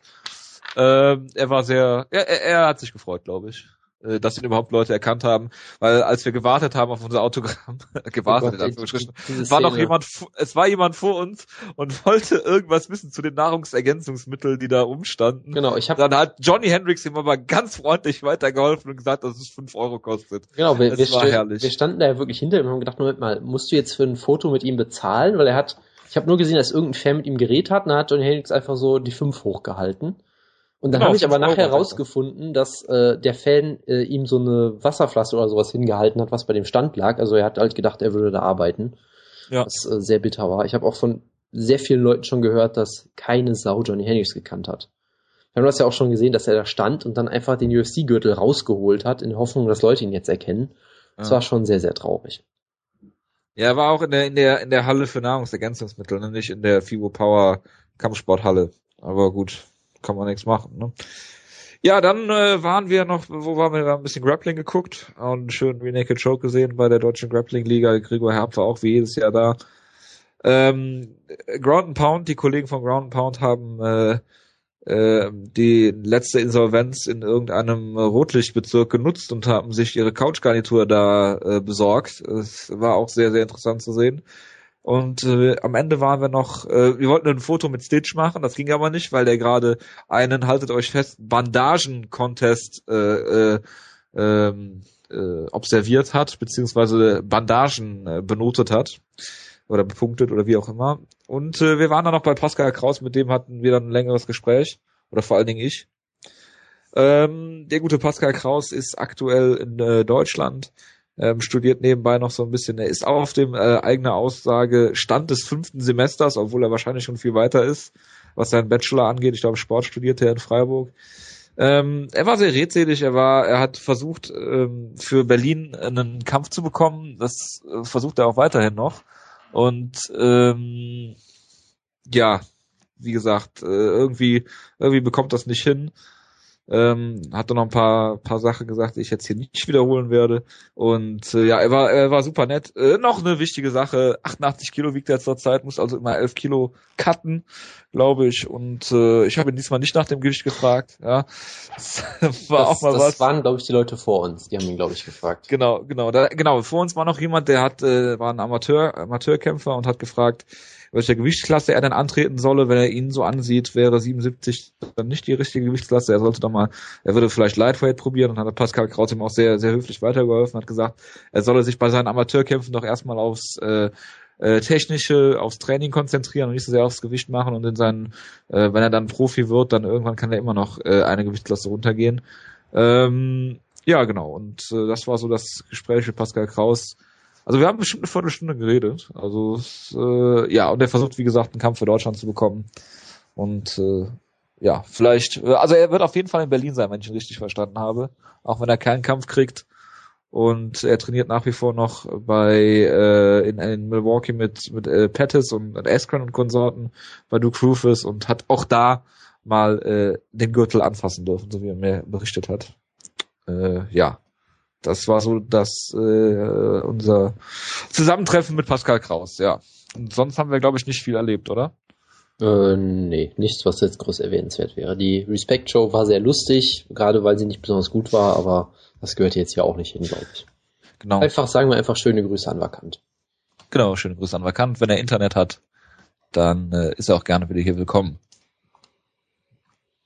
Bitte, äh, Jonas, hast du noch was zu sagen? Nee, ne? Nee. Gut, machen wir weiter. Ähm, gestern. Gott, wir müssen noch eine Stunde aufnehmen oder so. Wir haben noch so viele Themen. Nein, wir machen es jetzt ganz schnell. Also ich fand die Fight Night gestern in Abu Dhabi, um das mal äh, kurz anzuschneiden, gar nicht so schlecht. Ähm, nicht, weil die Kämpfe besonders gut waren, aber weil jeder Kampf irgendwie äh, was, was Lustiges hatte. Äh, also, was heißt lust, lustig ist falsch. Wenn äh, Big Knock so K.O. geht, dann ist das nicht lustig. Aber ähm, er ist dreimal niedergeschlagen worden, um da mal anzufangen von Roy Nelson, hat es nicht geschafft und das ist das Einzige, was du bei Roy Nelson schaffen musst, nicht von seiner Rechten getroffen zu werden. Und wenn man sich den K.O. anguckt, dann in die Augen von Big Knock, jetzt ob er blind ist oder nicht, sieht, dann sieht man, dass die total glasig sind und er völlig in die falsche Richtung guckt. Ähm, du kannst davon ausgehen, dass er vorher schon eine Gehirnerschütterung hatte und dann auch den K.O. genommen hat. Also das ist mehr als traurig und äh, ja, Ron Nelson äh, muss jetzt gebuckt werden gegen Mark Hunt. Äh, da führt kein Weg dran vorbei, damit auch Ron Nelson endlich mal ausgenockt wird. Ja, ich habe den Kampf nicht geguckt. Stimmt, ja, es gab auch nicht viel zu sehen, ganz ehrlich. Also Ron Nelson hat ihn dreimal niedergeschlagen, dreimal mit demselben Schlag und ja, Big Knock hätte seine Karriere beenden sollen, spätestens mit dem Brandon Sharp Kampf bei UFC 134, wo alle gesagt haben, das ist Rio, das ist seine Heimat, er kann mit der, er kann zu Fuß zur, zur Arena gehen. Das war nochmal ein toller Moment, aber da hätte es dann auch gut sein lassen sollen, aber naja, gut, was, was ist nicht unsere Entscheidung. Also machen wir weiter. Co-Main Event, da, den hast du gesehen und du hast äh, Clay Guida natürlich abgefeiert. Oh ja, um absolut du. Äh, eine nette Statistik habe ich gelesen, Clay Guidas sechster ähm, Fight of the Night. Davon hat er jetzt den zweiten gewonnen. Ja, das äh, passt sehr gut mit seiner Karriere.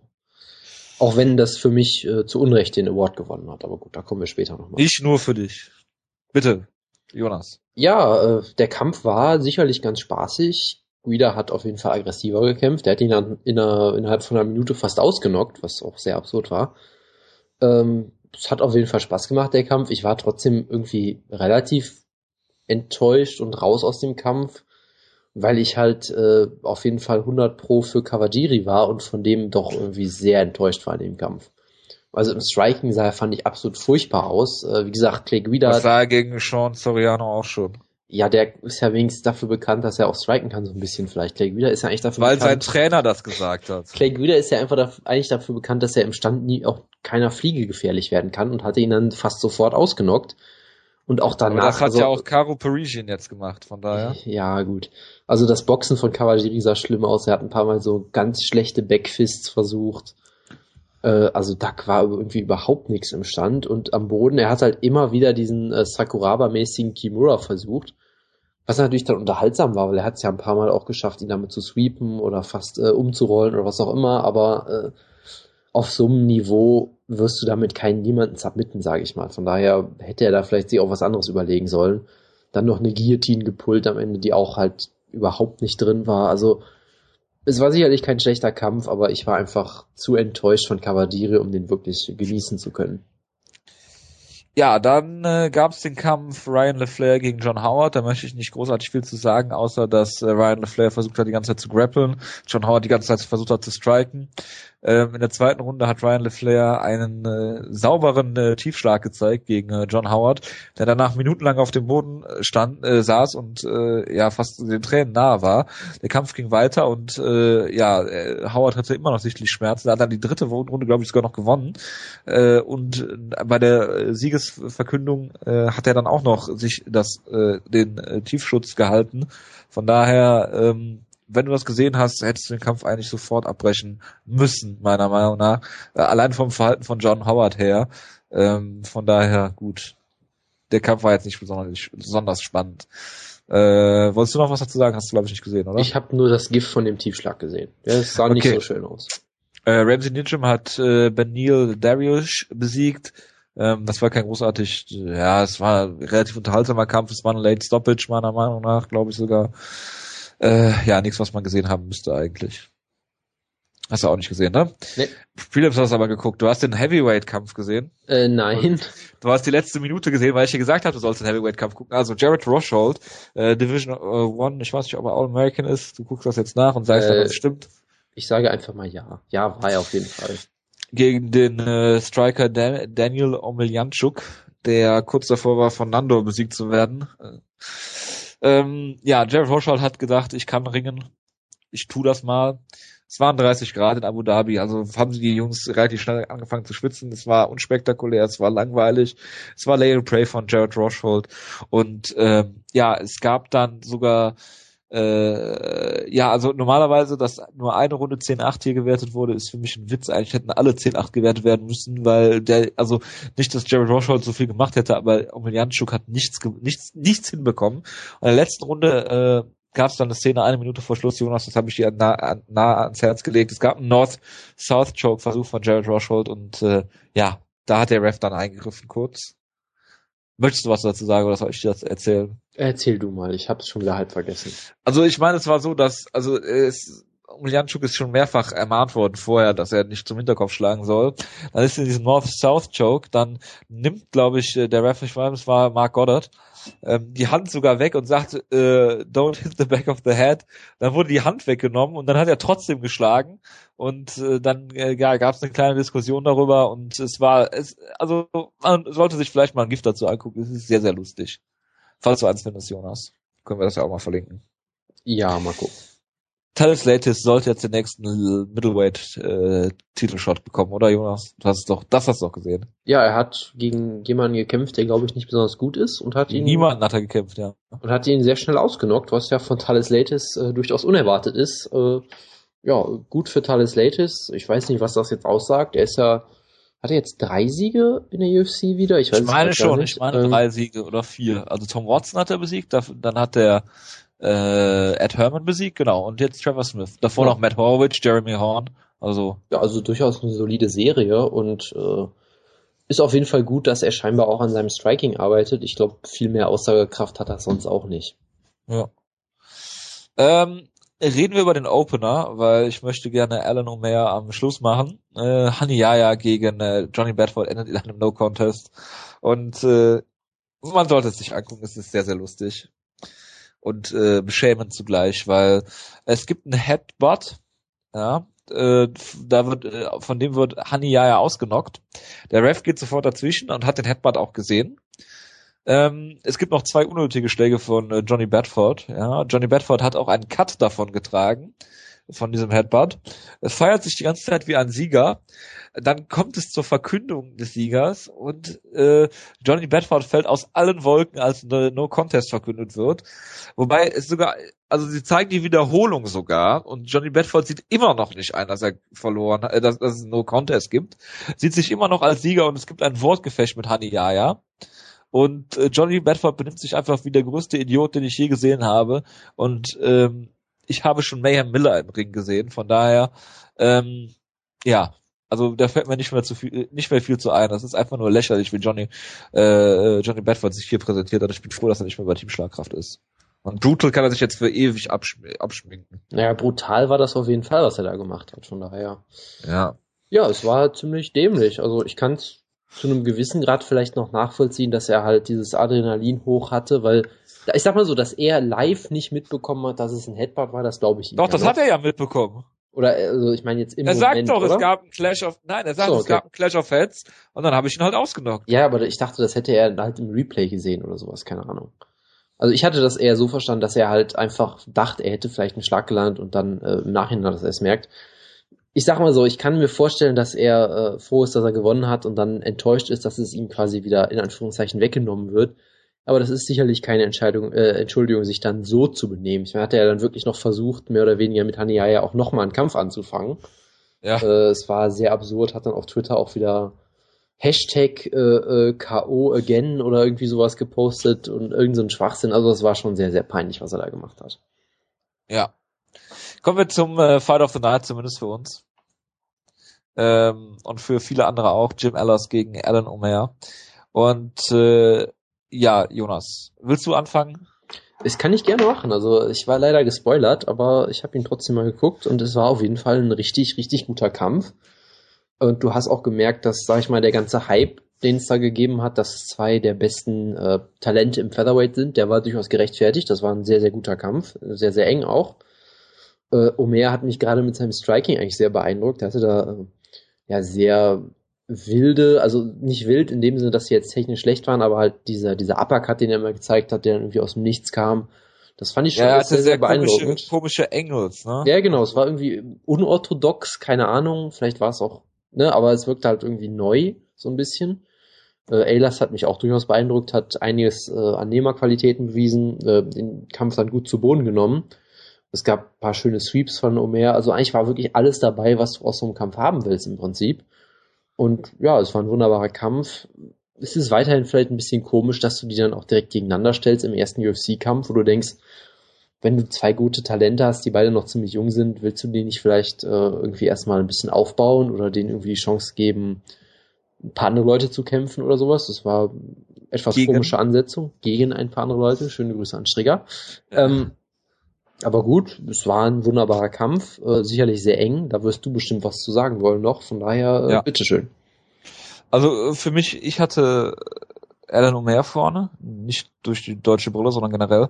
Ähm, es war so, dass äh, für mich äh, Omer die erste Runde ganz klar gewonnen hat, die zweite Runde auch ähm, enger, aber aber doch doch schon relativ klar, weil er hat äh, gutes Striking gezeigt und als es dann zu Boden ging, ähm, hat Ellas nichts gemacht, was mich jetzt dazu bringen könnte, das, die Runde für ihn zu geben. Und in der letzten Runde hat, hat halt Ellas die, die Runde gewonnen. Von daher ist es für mich eine 29-28, genauso wie für einen ähm, der Punktrichter. Äh, nichtsdestotrotz, äh, Jim Ellas hatte damals auch schon, ich glaube bei Cage Warriors war es, immer so eine so eine kleine so ein Wortgefecht mit mit äh, Conor McGregor und viele haben auch gesagt, Conor McGregor würde ihn, äh, ihn äh, ducken oder oder oder nicht gegen ihn kämpfen wollen, weil er halt ein guter, wirklich guter Ringer ist. Ähm, ja, und Alan Omer hat hier sehr, sehr gut mitgehalten. Er hat sich in der ersten Runde noch den Daumen gebrochen. Das heißt, er wird wahrscheinlich, ich meine, den Daumen, ähm, wird wahrscheinlich dann äh, für Berlin so, also äh, mit an Sicherheit ganz Wahrscheinlichkeit für Berlin ausfallen. Ähm, und äh, er hat sich super präsentiert hier und äh, ja, es ist halt schade, dass er verloren hat. Für mich hat er nicht verloren. Dass er den Fight of the Night äh, nicht bekommen hat, ist ja äh, ganz fast schon ein Skandal für mich. Aber naja, das, äh, das ist halt immer so, den kriegen halt immer nur die Leute im Main Event oder Co-Main Event. Ist auch immer so. Das ist ja nichts Ja, Neues. das hat ja Reed Kuhne von Fightnomics auch schon rausgefunden, aber ähm, die UFC sagt ja, dass die neuen Boni äh, jetzt äh, den Undercard-Kämpfern auch viel mehr entgegenkommen und das ist absolut nicht der Fall. Das ist einfach nur, das ist einfach nur scheiße, als ob Clay wieder die Kohle bräuchte. Äh, Naja, für- äh, also vermutlich braucht jeder Kämpfer die Kohle, ne? Also ja, aber Ja, jetzt nicht für so einen natürlich. Kampf, also bitte. ich meine, Jim Ehlers hat auch getweetet, dass er äh, zwei Tage vor seinem UFC-Debüt minus 200 Euro auf dem Konto hatte oder irgendwie sowas. Von daher, ich glaube, er hätte das dringender gebrauchen können, ja. Äh, ja, und er hat äh, mich geretweetet und favorisiert dafür, dass ich das gefordert habe, dass sie Fight of the Night kriegen. Auch wenn ich vorher die ganze Zeit gefordert habe, dass äh, Alan Omer den Kampf hätte gewinnen sollen. Aber ja gut, das, hat das er hat er dann, gelesen. das hat er vermutlich nicht gelesen. Aber gut, lassen wir das. Ja. Ähm, Also soll Weiter. ich auch noch mal kurz was dazu sagen. Also achso, ich dachte, du wärst fertig. ich habe den Kampf natürlich als Draw gescored, ganz klar. Oh Gott, da hat die zweite 10-10, ne? Ja, das, bist so, äh, du bist so ein dummes Arschloch. das wollte ich jetzt nur noch mal kurz sagen. Jetzt können wir bitte, jetzt äh, bitte machen wir weiter mit dem Preview. Ja, aber ich bin immer derjenige, der sich hier äh, enthält, ja. Ja. Reden wir über das Tough Nations äh, Finale und zwar reden wir über, ich guck mal, über wie viele Kämpfe wir reden. Eins, zwei, KJ Nunes müssen wir auch drüber reden. Drei, vier, fünf, sechs, sieben, alle eigentlich. Fangen wir mal an mit dem Main Event Michael Bisping gegen Kim, Kim, Kim Kennedy. Jonas, es ist eigentlich prädestiniert dafür, dass du deinen Senf dazu gibst. Also wenn ich Bitte. nach, also wenn ich jetzt nach der Show äh, gestern schon keinen Bock mehr hatte, dann weiß ich nicht, ob ich diesen Main Event überhaupt aushalte. Das sind zwei absolute Unsympathen natürlich. Ähm, aber es ist ein guter Kampf natürlich. Also so ist es ja nicht. Äh, ich sehe Bisping eigentlich als relativ klaren Favorit. Fünf Runden auch noch. Ja, das hilft auch nicht unbedingt. Der wird auch über fünf Runden gehen, weil Als äh, ob einer von beiden den Kampf finisht. ja und Tim Kennedy, Tim Kennedy kannst du vor allem auch nicht finishen. Äh, Bisping, also Michael Bisping kann niemanden finishen. Ja, das auch, aber Tim Kennedy. Tim Kennedy ist aber auch wirklich hart im Leben, das muss man ihm mal lassen. Äh, ich sehe halt Bisping einfach im Vorteil, weil er ist der bessere Striker und Kennedy ist ein solider Ringer, aber ich weiß nicht, ob er Bisping wirklich zu Boden nehmen kann, durchgehend. Äh, Bisping hat vielleicht nicht die beste Takedown-Defense der Welt, aber was er halt extrem gut kann, ist äh, am Käfig arbeiten und sofort einfach wieder aufstehen und dadurch auch Leute zu zermürben. Das hat er ja auch gegen Chael Son zum Beispiel sehr gut gemacht. Von daher weiß ich nicht, ob Tim Kennedy da wirklich viel auf die Beine kriegt am Boden und im Stand. Ich meine, Tim Kennedy hatte jetzt gerade äh, einen heftigen Knockout-Sieg zuletzt über was Rafael Natal, Natal. Äh, wo ich auch sage, okay, das hätte eigentlich nicht passieren dürfen in der Art und Weise, aber gut. Äh, trotzdem, Bisping kann man treffen. Er hat nicht das beste Kinn, aber eigentlich muss Bisping hier eine klare Decision gewinnen. Für mich ist es auch eine klare Decision, wo ähm, ja Michael Bisping den Kampf aus der Distanz kontrolliert. Äh, Tim Kennedy wird versuchen, den Kampf zu Boden zu nehmen, äh, wird es nicht hinbekommen oder wenn, dann wird es Scrambles geben, wie du schon gesagt hast.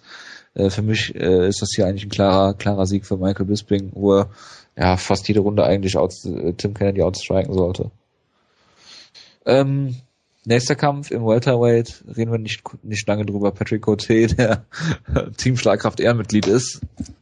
Ja, Äh, wir, wir er schon würden, also, wir würden Woodke ja dazu zwingen, dass er jetzt 10 Minuten über den Kampf redet, aber er ist leider nicht da, deshalb äh, werden wir auch nicht drüber reden, weil es ist, glaube ich, das Äh, es gibt also es ist, kurze Frage, ist es das uninteressanteste Ultimate Fighter Coaching Match aller Zeiten? nee, Weil bei, Tuff, bei Ultimate Fighter China gab es keins, bedenkt das bitte.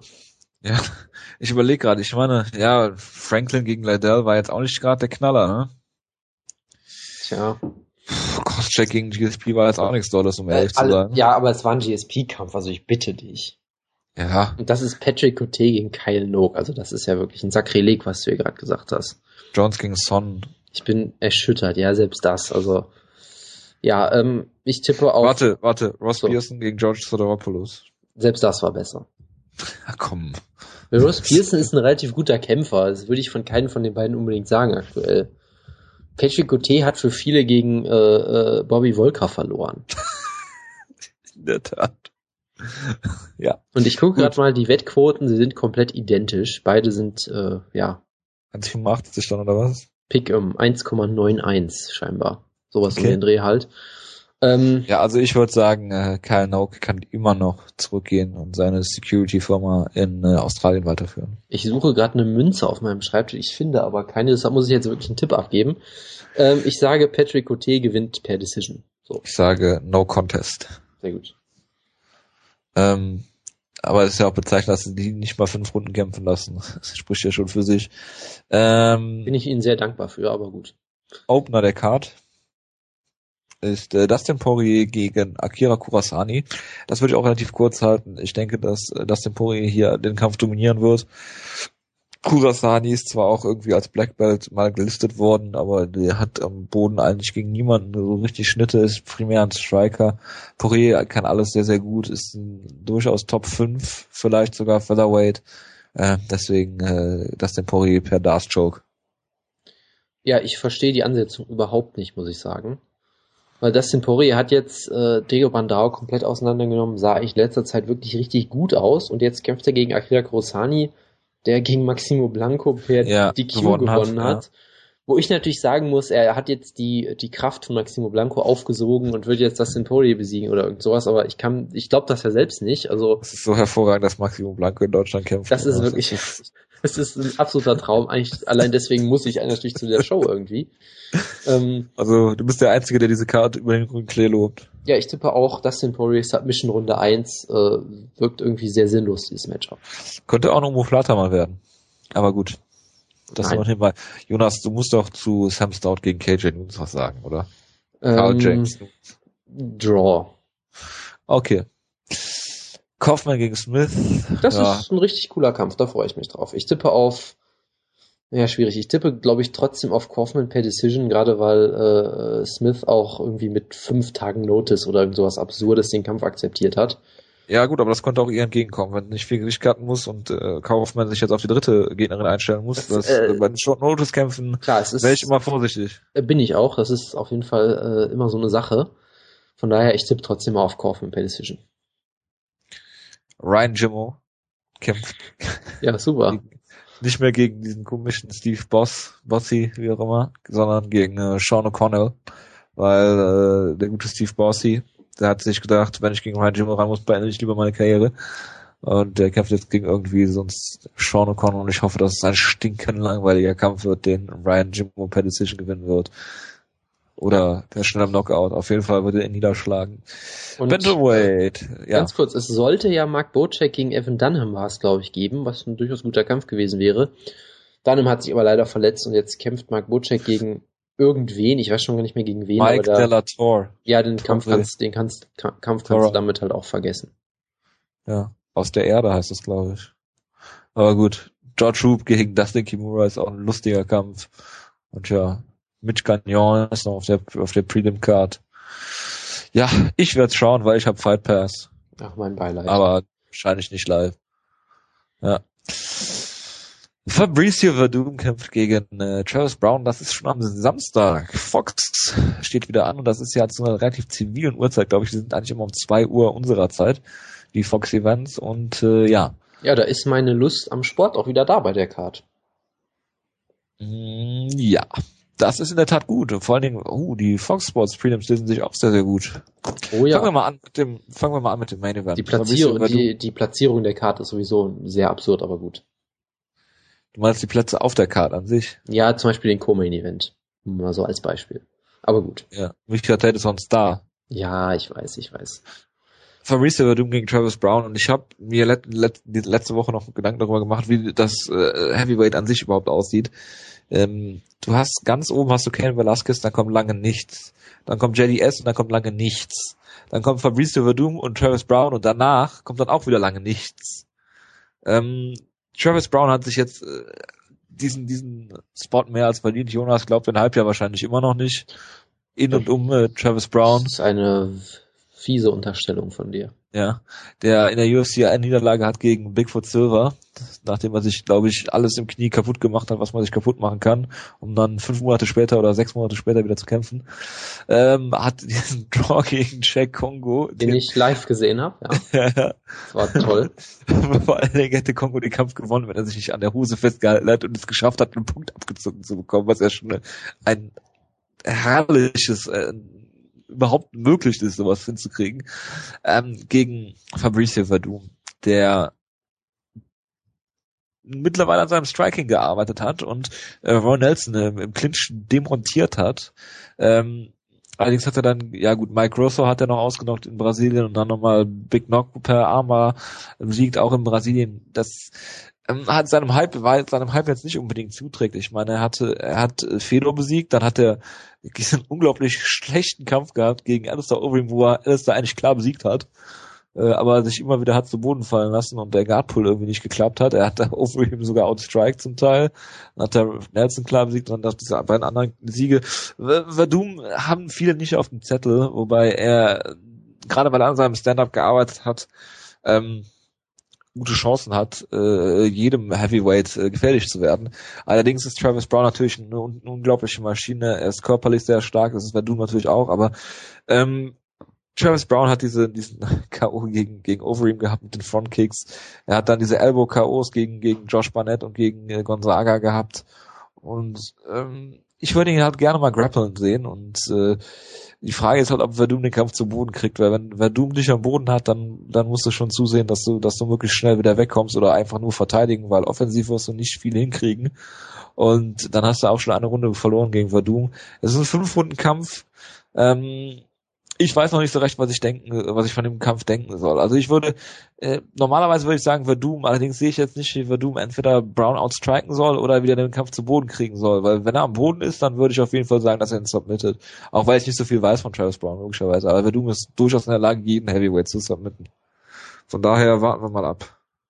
Ja, also ich finde den Kampf auch äh, schwierig. Also wenn ich mir so die Wettquoten angucke, ist äh, Brown sehr deutlicher Favorit mit einer 1,5er Quote, was ich schon ziemlich eine ziemliche Ansage halte. Äh, so klar sehe ich den Kampf echt nicht, aber ich würde Brown auch favorisieren. Wie gesagt, Verdum muss ihn erstmal zu Boden kriegen. Äh, das wird schwierig, weil Verdum hat, sag ich mal, keinen tollen Double-Leg-Takedown oder sowas in der Art. Der muss über den Clinch gehen und im Clinch ist Cyrus Brown unfassbar gefährlich mit seinen Elbows, was wir ja schon gesehen haben. Ja, aber ich, ja, bitte könnte mir auch vorstellen, dass er wieder eine Falle stellt. Das kann natürlich sein, dass er äh, so tut, als wäre er gerockt und einfach sich umfallen lässt. Das wäre sehr, sehr lustig, wenn er das nochmal machen würde, ja. Ähm, ja, das ist halt das Tolle. Bei Verdum kannst du dir irgendwie alles vorstellen. Also er hat wirklich ja. so Kämpfe, wo er super aussieht. Ich fand auch damals, dass er gegen Big Knock relativ schlecht aussah eigentlich ja, ja. für gewisse Zeiten, wo er dann wieder sehr, sehr müde wurde, sehr schnell und im Stand wieder nicht gut aussah und dann hat Knock ihn zu Boden genommen, wurde getappt. Also ja, weiß ich nicht, was ich von dem Kampf jetzt halten soll. Äh, von daher schwierig, er hat ja jetzt auch gefühlt ewig nicht mehr gekämpft. Ich meine, es ist absurd, dass Big Knock äh, vor ihm einen Kampf hatte, obwohl Big Knock sich da den Arm wieder gebrochen hat, glaube ich, oder verletzt hat auf jeden Fall. Das war, glaube ich, der gleiche Arm wie gegen Frank Mir damals. Ähm, ja, ich finde es ich find's echt schwierig. Ich freue mich sehr auf den Kampf. Äh, es ist ein sehr, sehr interessantes Duell. Ich würde tendenziell auch auf Brown tippen.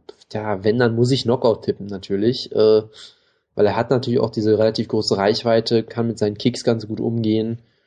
Ähm, Doom ist immer noch kein toller Striker, auch wenn er sicherlich grundsolide ist. Ähm, deshalb, ja, der Tipp wäre dann Brown per TKO, so in der zweiten Runde vielleicht, nachdem Verdum sich wieder ein bisschen müde, äh, bisschen müde wurde. Aber ich bin da sehr, sehr unsicher bei dem Kampf, muss ich sagen. Ich mache einen Außenseiter-Tipp. Verdum erste Runde Triangle, nachdem er entweder Guard gepullt hat oder sich hat zu Boden fallen lassen und äh, Brown hinterhergeht. Ja, aber den Comment will ich eigentlich gar nicht so viel sprechen. Das ist mehr so, ja, also Not gegen Elan wäre auch übertrieben, aber sind, beide Kämpferinnen sind absolut äh, überhyped. Ja, also Misha Tate äh, hätte eigentlich den zweiten Rousey-Kampf ja gar nicht verdient gehabt, nachdem es gegen Kat Zingano verloren hat und äh, ist dann nochmal äh, klar klar besiegt worden von Ronda Rousey. Ähm, Liska Musha im Rousey-Kampf jetzt nicht so schlecht aus, hat dann aber auch klar gegen äh, Alexis Davis, glaube ich, war es verloren bei dieser Fight for the Troops Card. Und äh, ja, hat, hat Jessica Andrade besiegt, aber Ähm, ob das jetzt so viel aussagt, nach dem, also im Davis-Kampf sah er ja richtig, richtig schlecht aus. Ähm, ist von vorne bis hinten verprügelt worden, von daher, ähm, ich weiß auch gar nicht, auf wen ich tippen soll. Im Zweifel sage ich eine Decision, die würde ich auf jeden Fall Liz Camouche mehr gönnen als Misha Tate, um mal danach zu gehen. Rein sportlich dürfte das auf ähnlichem Niveau ablaufen, ähm, aber ich sehe jetzt auch nicht, wie irgendjemand hier den Kampf finishen sollte. Bitte, Jonas, vielleicht Tate per Arm Triangle oder Ja, sowas. ich habe ich hab den Kampf ja schon mal gecallt. Hat, ich hatte ja Misha Tate bei Good Times, Great Memories nominiert, wo ich gesagt habe, dass sie erst gegen Jermaine de Randomy kämpft und dann gegen Liz Camouche, um wieder aufgebaut zu werden. Den ersten Schritt haben sie jetzt komplett übersprungen. Deshalb ja. muss ich natürlich tippen, Misha Tate per Decision, äh, ganz einfach, weil Liz Camouche halt solide ist, aber halt äh, in keinerlei Hinsicht besonders gut ist eigentlich. Äh, sie ist halt gute Athletin, äh, kräftig, kann gut austeilen, aber sie hat jetzt kein besonders gutes Striking, kein wirklich gutes Ringen gegen Gegnerinnen, die wirklich ringen können. Und ich glaube, Michael Tate wird sie zu Boden nehmen können und da dann ja per Decision gewinnen, tippe ich mal. Im Main, e- durchaus sein. Im Main Event ist der Kampf vollkommen fehl am Platz. Natürlich aus sportlichen Gründen. Du meinst auf der Main Card? Äh, äh, auf der Main Oder Co-Main Co Event. Ja, also, beides, ja. Also gerade wenn ich sehe, dass Dos Anjos äh, gegen Nurmagomedov auf den Prelims ist, ist das schon sehr, sehr bitter. Misha Tate, haben wir jetzt äh, Donald Cerrone gegen Edson Barbosa, das könnte ein Leck Festival werden und äh, ja, das, der, der Kampf könnte vieles werden. Der könnt, Kampf könnte werden, dass Donald Cerrone wieder total dämlich kämpft und tatsächlich verliert. Oder vielleicht ja, nimmt er ihn auch. Barbosa ist ja hier sogar von Danny Castillo äh, fast ausgenommen worden, von ja, daher. Ja, richtig. Also, also ich sehr, kann mir sehr, sehr viel möglich. Ich kann mir vorstellen, dass Cerrone sich kaputt treten lässt. Auch wenn sein Problem ja immer ein bisschen vor allem das defensive Boxen war, fand ich, und weniger jetzt äh, das defensive Kickboxen vielleicht. Also äh, gut, vielleicht haut Barbosa ihm auch einfach in die, in, ins Gesicht und ist da sehr aggressiv. Vielleicht hat er ja auch aus den Kämpfen von Castillo und anderen Leuten gelernt. Äh, vielleicht lässt sich Cerrone kaputt kicken, vielleicht nimmt er ihn auch sofort zu Boden und äh, finisht ihn da, vielleicht, vielleicht zeigt Cerrone sogar sein offensives Boxen und setzt Barbosa damit zu. Also ich habe echt keine Ahnung. Es klingt natürlich nach einem absoluten Leckerbissen auf dem Papier, deshalb ich tippe mal auf Cerrone per, oh, ich tippe einfach mal Cerrone per Triangle Choke. Also Cerrone hat ja in, seinem letzten Kampf gegen Martins, glaube ich, sehr überzeugt, aber ich glaube, es ist mittlerweile mal Zeit für, für so eine Stinker Donald Cerrone Performance, die ihm dann den Cyborg Cool Smiley abhanden äh, oder wieder kostet. Du bist ein Monster.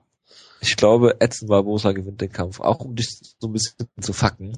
Ich glaube, Barbosa wird ähm, äh, Cerrone's Leckigs checken und eigene Leckigs zeigen. Cerrone hat ja auch gesagt nach diesem äh, Anderson Silver äh, TKO gegen Chris Whiteman, er wird nie wieder kicken können, hat das dann gegen äh, Martin dann trotzdem gemacht, aber ich glaube, wenn äh, Barbosa vielleicht einen oder anderen Leckig checkt und selbst austeilt, das äh, könnte zwei humpelnde, zwei humpelnde Männer im, im Octagon, das wäre hervorragend.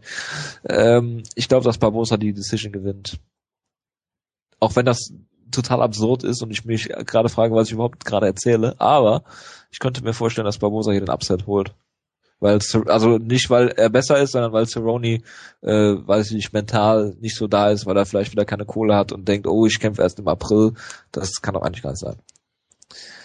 Ja, machen wir weiter mit dem Opener der Card und da ist, es tut mir so, es tut mir in der Seele weh, das muss ich ganz ehrlich sagen, dass Wutke jetzt nicht hier ist, weil äh, Brett Tavares kämpft gegen Iolo Romero im Middleweight und ein herrlicher Kampf. Äh, Brett Tavares, der nichts richtig kann, aber alles so ein bisschen, ja, gegen Yolo Romero, der äh, der auch nichts super, richtig kann, ja. Der, der super Ringer ist, aber auch das irgendwie nicht kann, ja.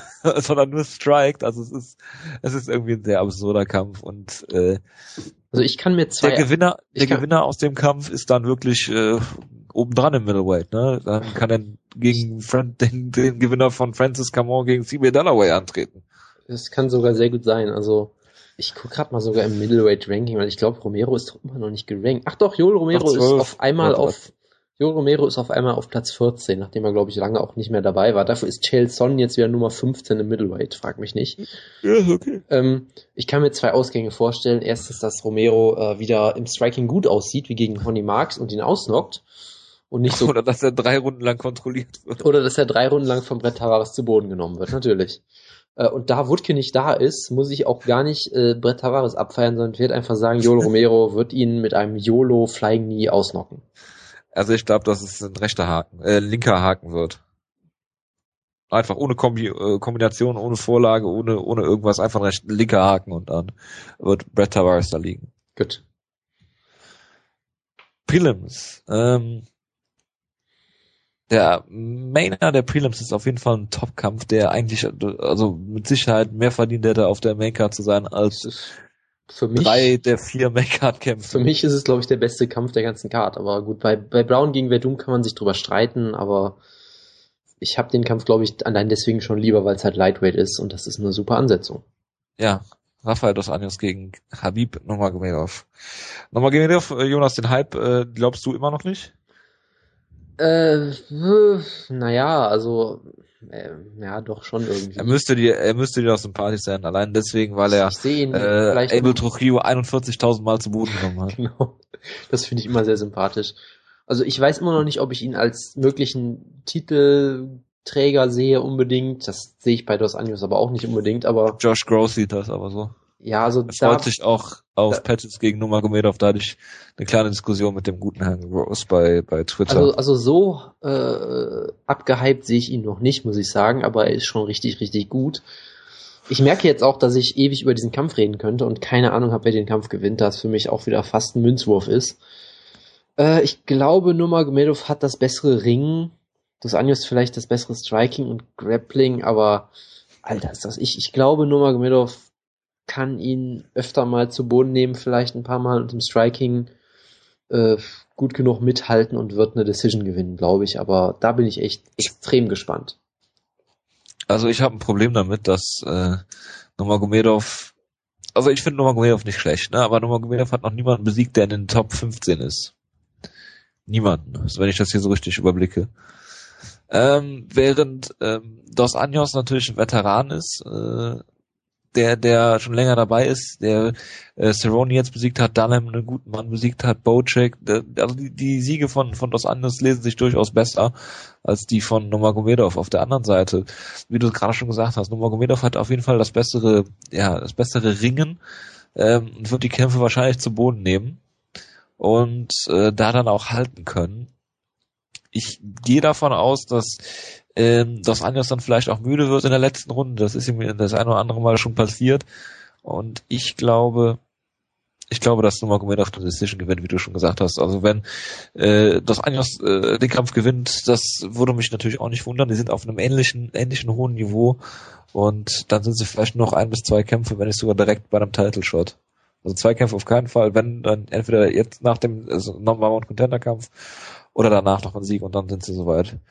Vor allen Dingen, weil Pettis, Pettis gegen Melendez gibt's dann ja Ende des Jahres, dann gibt's wahrscheinlich noch Pettis gegen Aldo oder auch nicht, aber äh, mal schauen. Die sind auf jeden Fall ganz, ganz kurz davor. Ja, Thiago Alves gegen Seth Besinski. Was ist denn, ich, was ist jetzt dein offizieller Tipp, sorry? Äh, Nurmagomedov per Decision okay. durch äh, Takedowns. Sehr gut. Ähm, ja, Thiago Alves hat jetzt seit, seit zwei Jahren nicht mehr gekämpft. Ja, 3. März war der letzte Kampf gegen Martin Kempfman, der zweieinhalb Runden dominiert hat, um dann zu denken, ich strike, outstrike ihn jetzt, nehme ich mal zu Boden, wer das vermittelt, sehr gut. Äh, gegen Seth Wysinski, der ein solider, also kein Top-Welterweight, ist ein solider Mann. Wen hat ja, Matt Brown Besieger, ja, ja ich weiß, der er letzte seit, Mann, der Matt Brown besiegt hat. Er ist seitdem äh, irgendwie sehr abgefallen, aber eigentlich hatte ich, ich hatte auch mal ein relativ gutes eine relativ hohe Meinung von ihm eigentlich, weil er hatte ja, glaube ich, auch sogar eine Serie mit vier, fünf Siegen, unter anderem über Matt Brown, aber seitdem äh, lief es nicht mehr so gut für ihn. Von daher, ich mache es einfach mal ganz kurz. Wenn Thiago Alves fit ist und äh, keinen megamäßigen Ringrost hat, dann sollte er gewinnen und wenn nicht, dann nicht. So. Ja, das würde ich so unterschreiben. Masvidal gegen Healy. Da würde ich jetzt auch kurz drüber reden. Ja, das ist ein wunderbarer Kampf. Bitte. Ich äh, denke, dass Healy versuchen wird, den Kampf zu Boden zu nehmen und ihn da zu outgrappeln. Er sah in seinem letzten Kampf gegen, ich glaube, das war gegen deinen Lieblingskämpfer Bobby Green. Er sah ja furchtbar aus, weil er sehr, sehr langsam und alt wirkte. Und äh, Masvidal hat sehr unorthodoxes Striking, sehr ist aber ein guter Mann eigentlich, der unter vieler Leute Radar fliegt und ist auch unangenehm, ist, ist unangenehm gegen ihn zu kämpfen. Weil er so einen unorthodoxen Stil hat und er hat damals auch Gilbert Melendez relativ schlecht aussehen lassen in deren äh, Strike Force Titelkampf, auch wenn er klar an Melendez ging. Ich glaube, dass Masvidal hier eine Decision gewinnt oder es schafft, äh, vielleicht sogar Pat Healy auszunocken. Ja, ich tue mich schwer damit, weil Healy äh, so gut aussah gegen Jim Miller und danach äh, ja nie wieder wirklich gut eigentlich. Also hat sich danach sehr schwer getan. Äh, vielleicht lag es auch wirklich nur daran, dass er high war gegen Jim Miller. Ich glaube es ja eher nicht, aber man weiß es natürlich nicht. Äh, wollen auch sagen muss, gegen Nurmagomedov zu verlieren, ist absolut keine Schande. Bobby Green wird auch bald nach den Sternen nein, greifen nein, und, absolut und einen. Titelshot Bobby kriegen. Green ist total scheiße. Er ist ja auch Pat Healy auch eigentlich nicht so geil wie du. Vollkommen immer, zu Recht bei Team Schlagkraft, der gute Herr Green. Der König, wie er sich auch nennt. Ähm, deshalb, ich finde schwierig, weil Masvidal ist halt auch immer so ein Ding, wo ich sage, der hat das Talent, um alles zu machen. Für mich hat er ja auch durchaus das Talent. Der hat auch das Talent, mal in einem Inverted Triangle Choke ausgechoked zu werden. Für mich hatte, war er eigentlich auch gut genug, um Havilov zu besiegen, hat es dann doch irgendwie geschafft zu verlieren, wo du ihn ja, glaube ich, vorne hattest. Warst du das? Ich hatte den Oder- vorne, ja, ja. Oder war hatte ich das? Wie auch immer, auf jeden Fall auch enge Niederlage. Äh, so wie Healy in letzter Zeit aussah, wird Masvidal, glaube ich, gewinnen, aber Masvidal kämpft auch gerne äh, schlecht. Von daher, ich freue mich einfach drauf, weil es, glaube ich, ein sehr, sehr guter Kampf. Also wenn er gut kämpft, gewinnt er, wenn er schlecht kämpft, verliert er. Das ist eine sehr gute Aussage von dir, Jonas. Ja, die Show ist, es ist schon sehr spät. Ich habe eine Stunde auf dich warten müssen, eben von daher äh, erwarte das bitte lag nicht ja viel von- weniger an mir, sondern an der Technik. ja, an deiner Technik, also an dir. So, deshalb, ich tippe auf Masvidal per Decision in einem guten Kampf. Ja, dann müssen wir noch sagen, dass äh, Jordan Mean einen Kampf hat. Ist Ja. der Team Schlagkraft? Nee, ne? Ja, aber sicher doch. Doch, Team Schlagkraft, Jordan Mean. Ja, ich kann jetzt leider nichts zu seinem Gegner sagen, aber wir hoffen mal, dass Jordan Mean wieder eine gute Leistung zeigt und ihn Ja. hier vielleicht sogar wieder mit Misawa Elbows ausnockt oder sowas. Genau, und da Wutke nicht da ist, können wir auch keinen Perpetuo mobile Witz machen, deshalb lassen wir das auch direkt. genau. ja. Dustin Ortiz hat jetzt wieder einen Kampf bekommen. Sollte eigentlich gegen Alp Tekin und äh, Oskelic kämpfen, aber der ist rausgefallen aus dem Kampf, glaube ich, ne? So war das. Und er kämpft jetzt gegen einen gewissen Ray Borg. Ja, sehr schön. Äh, es gibt natürlich noch einen Kampf, über den wir reden müssen. Bitte. Ähm, es gibt auf, dem, auf Bloody Elbow den guten Patrick Wyman, der sehr schöne Artikel schreibt. Ähm, zum Beispiel auch äh, einen schönen Artikel geschrieben hat über Alan Omer und Jim Ehlers und die da sehr gehypt hat und damit ja auch voll recht hatte. Ähm, und der hat eine große Liste gemacht, äh, Searching for Future Champions, MMA's Top 25 Prospects.